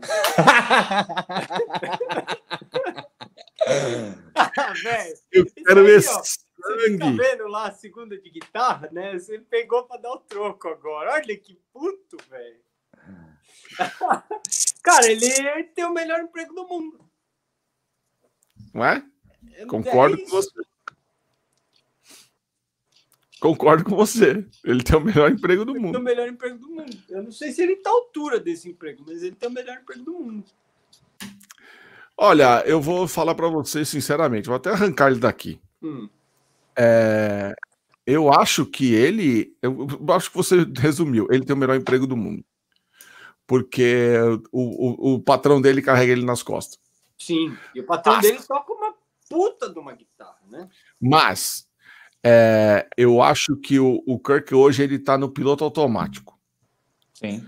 Se você for pensar nas coisas que ele fez no Master of Puppets, por exemplo, solo da Master of Puppets, solo da Disposable Heroes e tal, são coisas que nem o Mustaine faria. É. Mas é, é, depois do Black Album, ele realmente sentou na fama, no dinheiro, na maconha e nas pranchas de surf e quer que o mundo acabe em onda. Ponto, é isso aí.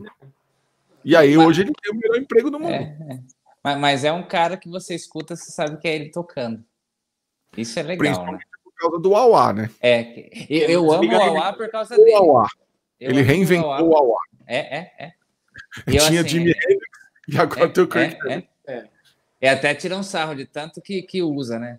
É, é muito engraçado. Teve, teve, um álbum do Camara que eu falei, eu não quero usar o Auá, porque eu ponho o em tudo, por causa do, do, do Kirk. Né? Daí o produtor falou, o produtor falou assim: tá bom, faz o solo. Daí eu fiz. Ele falou, agora faz com o Auá. Daí a gente fez. Ele falou, e aí, Rafa? É você. Você é, é o seu tipo de som tá com a... No próximo do Kamala tem um sem o Auá. Mas assim, ele, ele é um grande culpado por, pelo jeito de, de, de, de, de amar o Auá, assim, né? Eu chamo o Auá de salva-solo.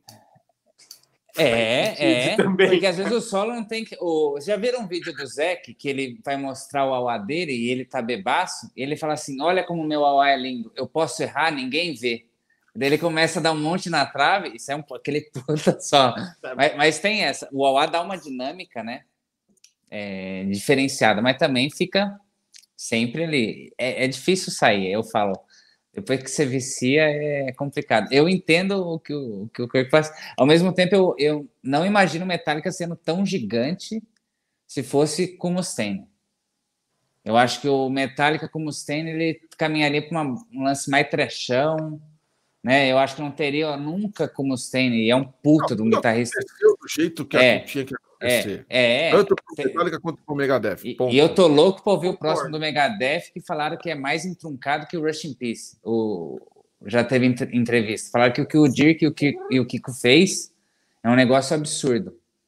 Então tô louco para ouvir o novo do Megadeth. Mas assim, é, é, é, teve duas grandes bandas, né? Porque assim, nunca teria um solo que nem da Sanitarium ou da Fate Black, né? Com, com, é. como Stain, né?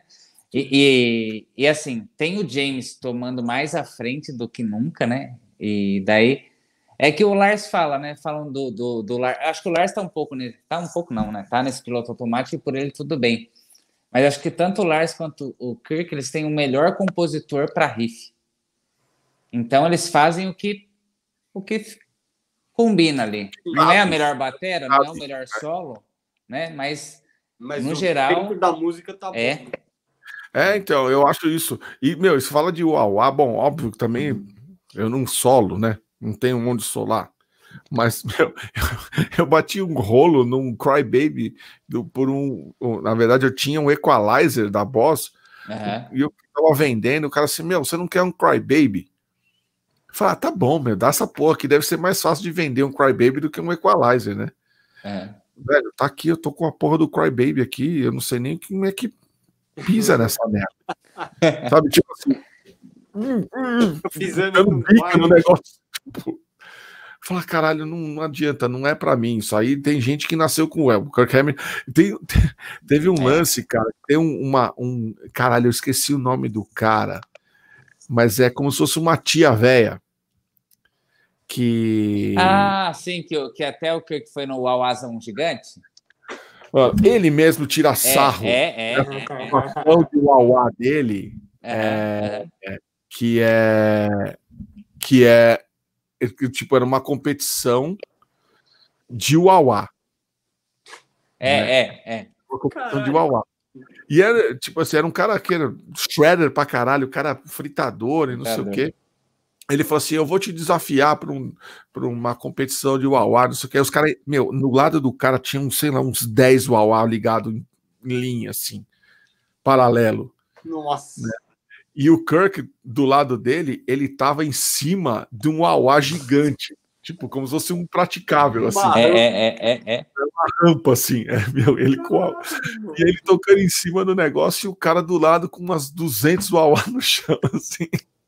Mano, então acabou virando uma puta piada. É, é, é. Né? E assim, e o legal é, mano, o cara tá num patamar em que ele, ele mesmo tá rindo de si próprio. Sim. Ele tá rindo de si próprio, falou, meu. É, é. é Mrs. Smith, é isso aí mesmo, João. Mrs. Smith. É um cara que se veste de mulher, põe uma peruca é, de é, mulher, é. uma velha, uma professora assim, toca pra é, caralho. É, é. E aí ele chamou ele pra chincha, na chincha e o Kirk falou assim: beleza, eu topo. Aí o Dunlop fez um mauazão gigantesco pra botar em cima do palco, mano. É de chorar de rir, né, cara? É. Mas, mas tem o é. um making off do último do Metallica que o Kirk chega sem os solos, nada pronto, né? Só improviso, improviso. E daí o Lars vai. Lars fica o pau. Ele fala, é difícil. é difícil. mas, mas, tem isso, né? Tipo, e, e, levou numa boa, né? Tipo, acabou, acabou, acabou, como falou, depois do Hendrix, né? Porque o Zé que usa o Auá, usa. Mas. Usa bastante também. É, é. Mas acho que usa de uma outra forma, assim, não sei. É, mas também. O, o, a fase mais contaminada de UA que eu já tive na vida foi por causa do Zé, que era meio aquela ideia de movimento devagar e é, tal. É, fazendo é. frase que repete. Abrindo, fechando. Vai junto, né? Eu acho que o meu problema é exatamente isso, saber a, a, a leveza do pé. É, é. A hora de fazer, porque para mim fica assim, frenético, é, né? É, e assim, é você fazer como extensão do dedo mesmo, né? O lance. Eu tava conversando com o aluno essa semana, que sabe quando você vê que, o, que ele tá pegando o timing, ele tava tirando memory remains, né? Eu falei, e, e fazendo tu, tu, tu, né, com a versão mais com o alazão assim. Eu falei, é isso, não é, não é só o pisar, né? É o acelerar, ou dar o bend, fazer o. O Auá dá, dá uma vida pro, Sim, ele traz uma, pra nota, né? Uma cor é. diferente. Mas, mas, assim, eu amo fazer riff com a também. É um negócio que, que eu quero explorar mais ainda. Mas os primeiros do Kamala tem riff com a Você tem um riff com a que eu vi que você postou tem, também, né? Tem, tem Inspiration Blues do primeiro. É, então. É legal demais, né? O, eu... Fica divertido, dá um. É, sabazão, né? Também é. né? Mas é legal, né? Explorar. Muito louco, muito louco. E agora chegou a hora do, das escolhas, chegou, tão, chegou. escolhas difíceis. O, e óbvio, as escolhas óbvias, né? É, a gente já sabe algumas respostas aqui. As respostas a gente já tem certeza. Quais são os seus três é, Riff Masters? O Page, né? Acho que o Jeff Beck. Sim, que Jeff alguém Beck falou que, que foi o seu, seu, seu guitarrista favorito. Não lembro quem foi, mas alguém falou aqui no, na coisa. Ah, eu achei que era o, era o Jeff Beck, mas enfim. É, é, Jeff Beck eu conheci, eu conheci depois, né? Então é. não deu tempo dele pegar o primeiro lugar, mas foi quase, né? Pensa é. pelo lado bom, ele é amigo do meu preferido. É verdade. Já liga, né? amigo de verdade, né? Isso que é o mais louco. Os caras cara são truque. infância. É.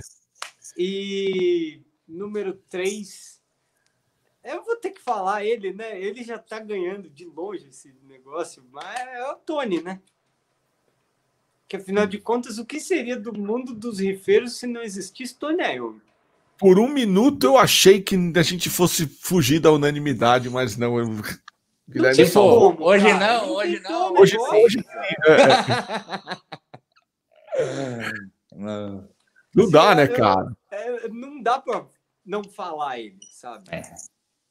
Tipo, é muito rico. Mesmo que o Black Sabbath não seja sua banda de cabeceira, tipo, alguma é, coisa é. na sua vida já passou é o dele, sabe? É, exatamente. Uhum, é uhum. Então não tem, é a minha não tem como fugir.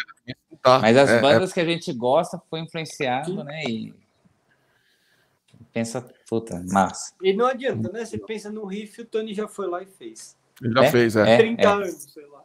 Não mais, né? Muito mais, é.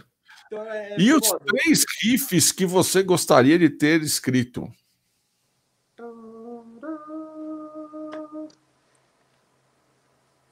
Momentos de tensão. Eu, eu, não, eu não, pensei nisso. É, daí é difícil, hein? Parado melhor, né? É. Eu acho que um que me vem à cabeça de cara in the Light do Led Zeppelin, aquele pom, pom, pam, porque eu acho isso do caralho. Assim primeira vez que eu ouvi foi tipo, que porra é essa? O que, que esse cara tá fazendo? É bizonho, né? Tipo, é, é pentatônica, mas é tudo torto, assim, o jeito que ele uhum. toca o negócio. Esse riff eu queria ter feito. É, eu queria ser, tá meu nominho lá. O que mais? Que difícil, né? A gente pensa em tanta música aí na hora que pergunta, faz assim, ó. E daí vai acabar o programa e você fala, puta, não falei aquela. É, é. Eu tenho certeza que vai acontecer. Aí, ó. Um... Caralho.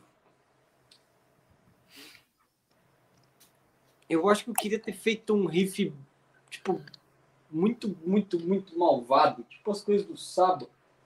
Qual que é o nome da música? Aquele. Tudo Puta que você é louco, esse, essa Blue Note ali no meio. Caralho, cara, é Into é. the Void. Into the Void. Into the Void. É, Into the Void.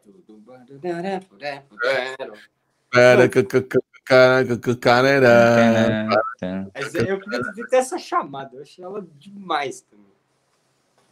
Falta um. Não teve jeito de fugir do Tony, né? Você tá doido. E eu acho que eu gostaria de ter colaborado também na sessão rítmica daqueles Last Stand do LED, que tem aquele sabe? É tipo super simples a ideia, mas o jeito que casa com a batera, né? E essa coisa dos espaços das respostas, a paletada do Peixe é muito jogada, assim.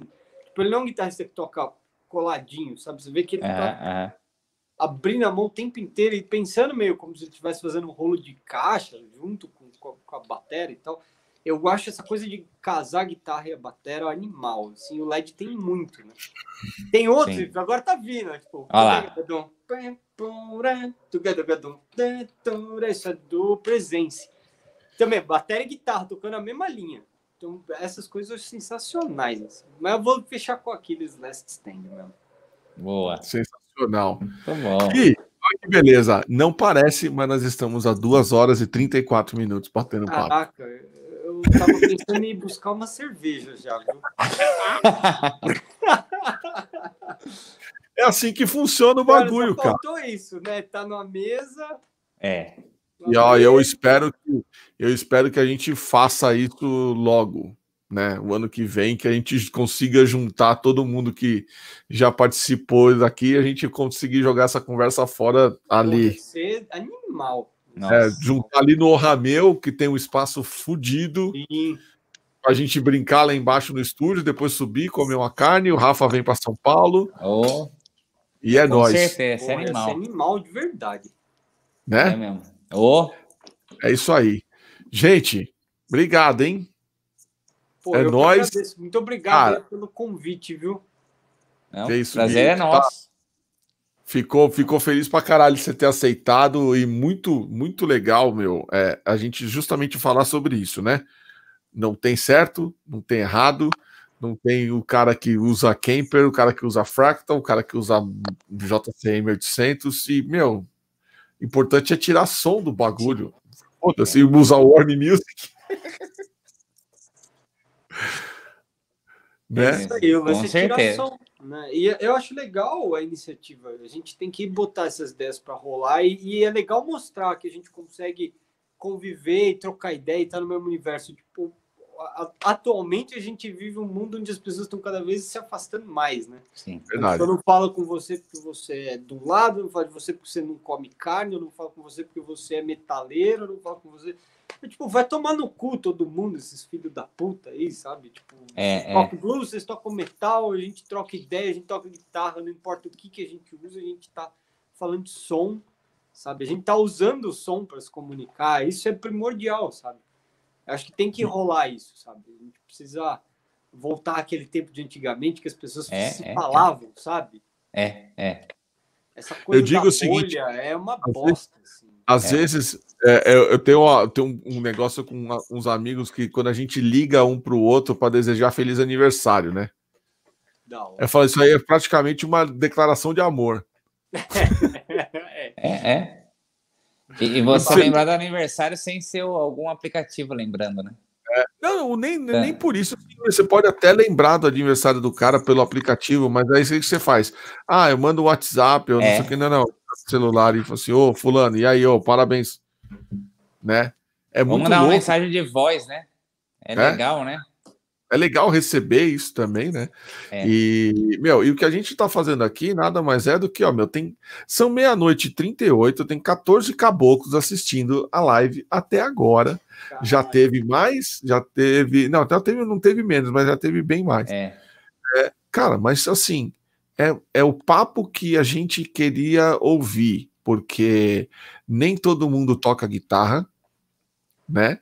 É, às vezes o cara está querendo começar a aprender a tocar guitarra e a gente tem que falar de um jeito para não assustar ou para não ficar aquele, ah, meu Deus, os caras estão ali falando de um monte de bagulho escala, teórico. É.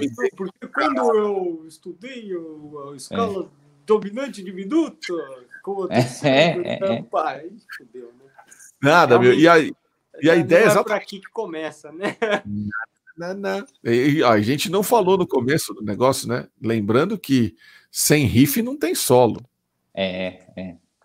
Pois é, concordo. Se não tem riff, não, se não tiver o riff, não vai chegar no solo. Ponto final, Faz cara. Faz sentido. É né? Porque, boa essa, essa frase. Né? Não, sem riff não tem solo, é, cara. É, você, é. você vai fazer o riff. Aí você pegou o cara. Aí você tem o verso, ou não precisa estar tá cantando, como é o próprio caso do String Breakers. Meu, não tem. Você tem o riff, você tem o verso, você tem a ponte, tem o refrão. Lá no meio aparece o solo. É. É a fórmula do, é a fórmula do bagulho, cara. Como todo mundo vai te conhecer. E só que se não se começar direto. Já era, né? Acabou. O cara vai ouvir 15 segundos da tua música e vai pular para a próxima para ver se ele vai lembrar de como ela começou.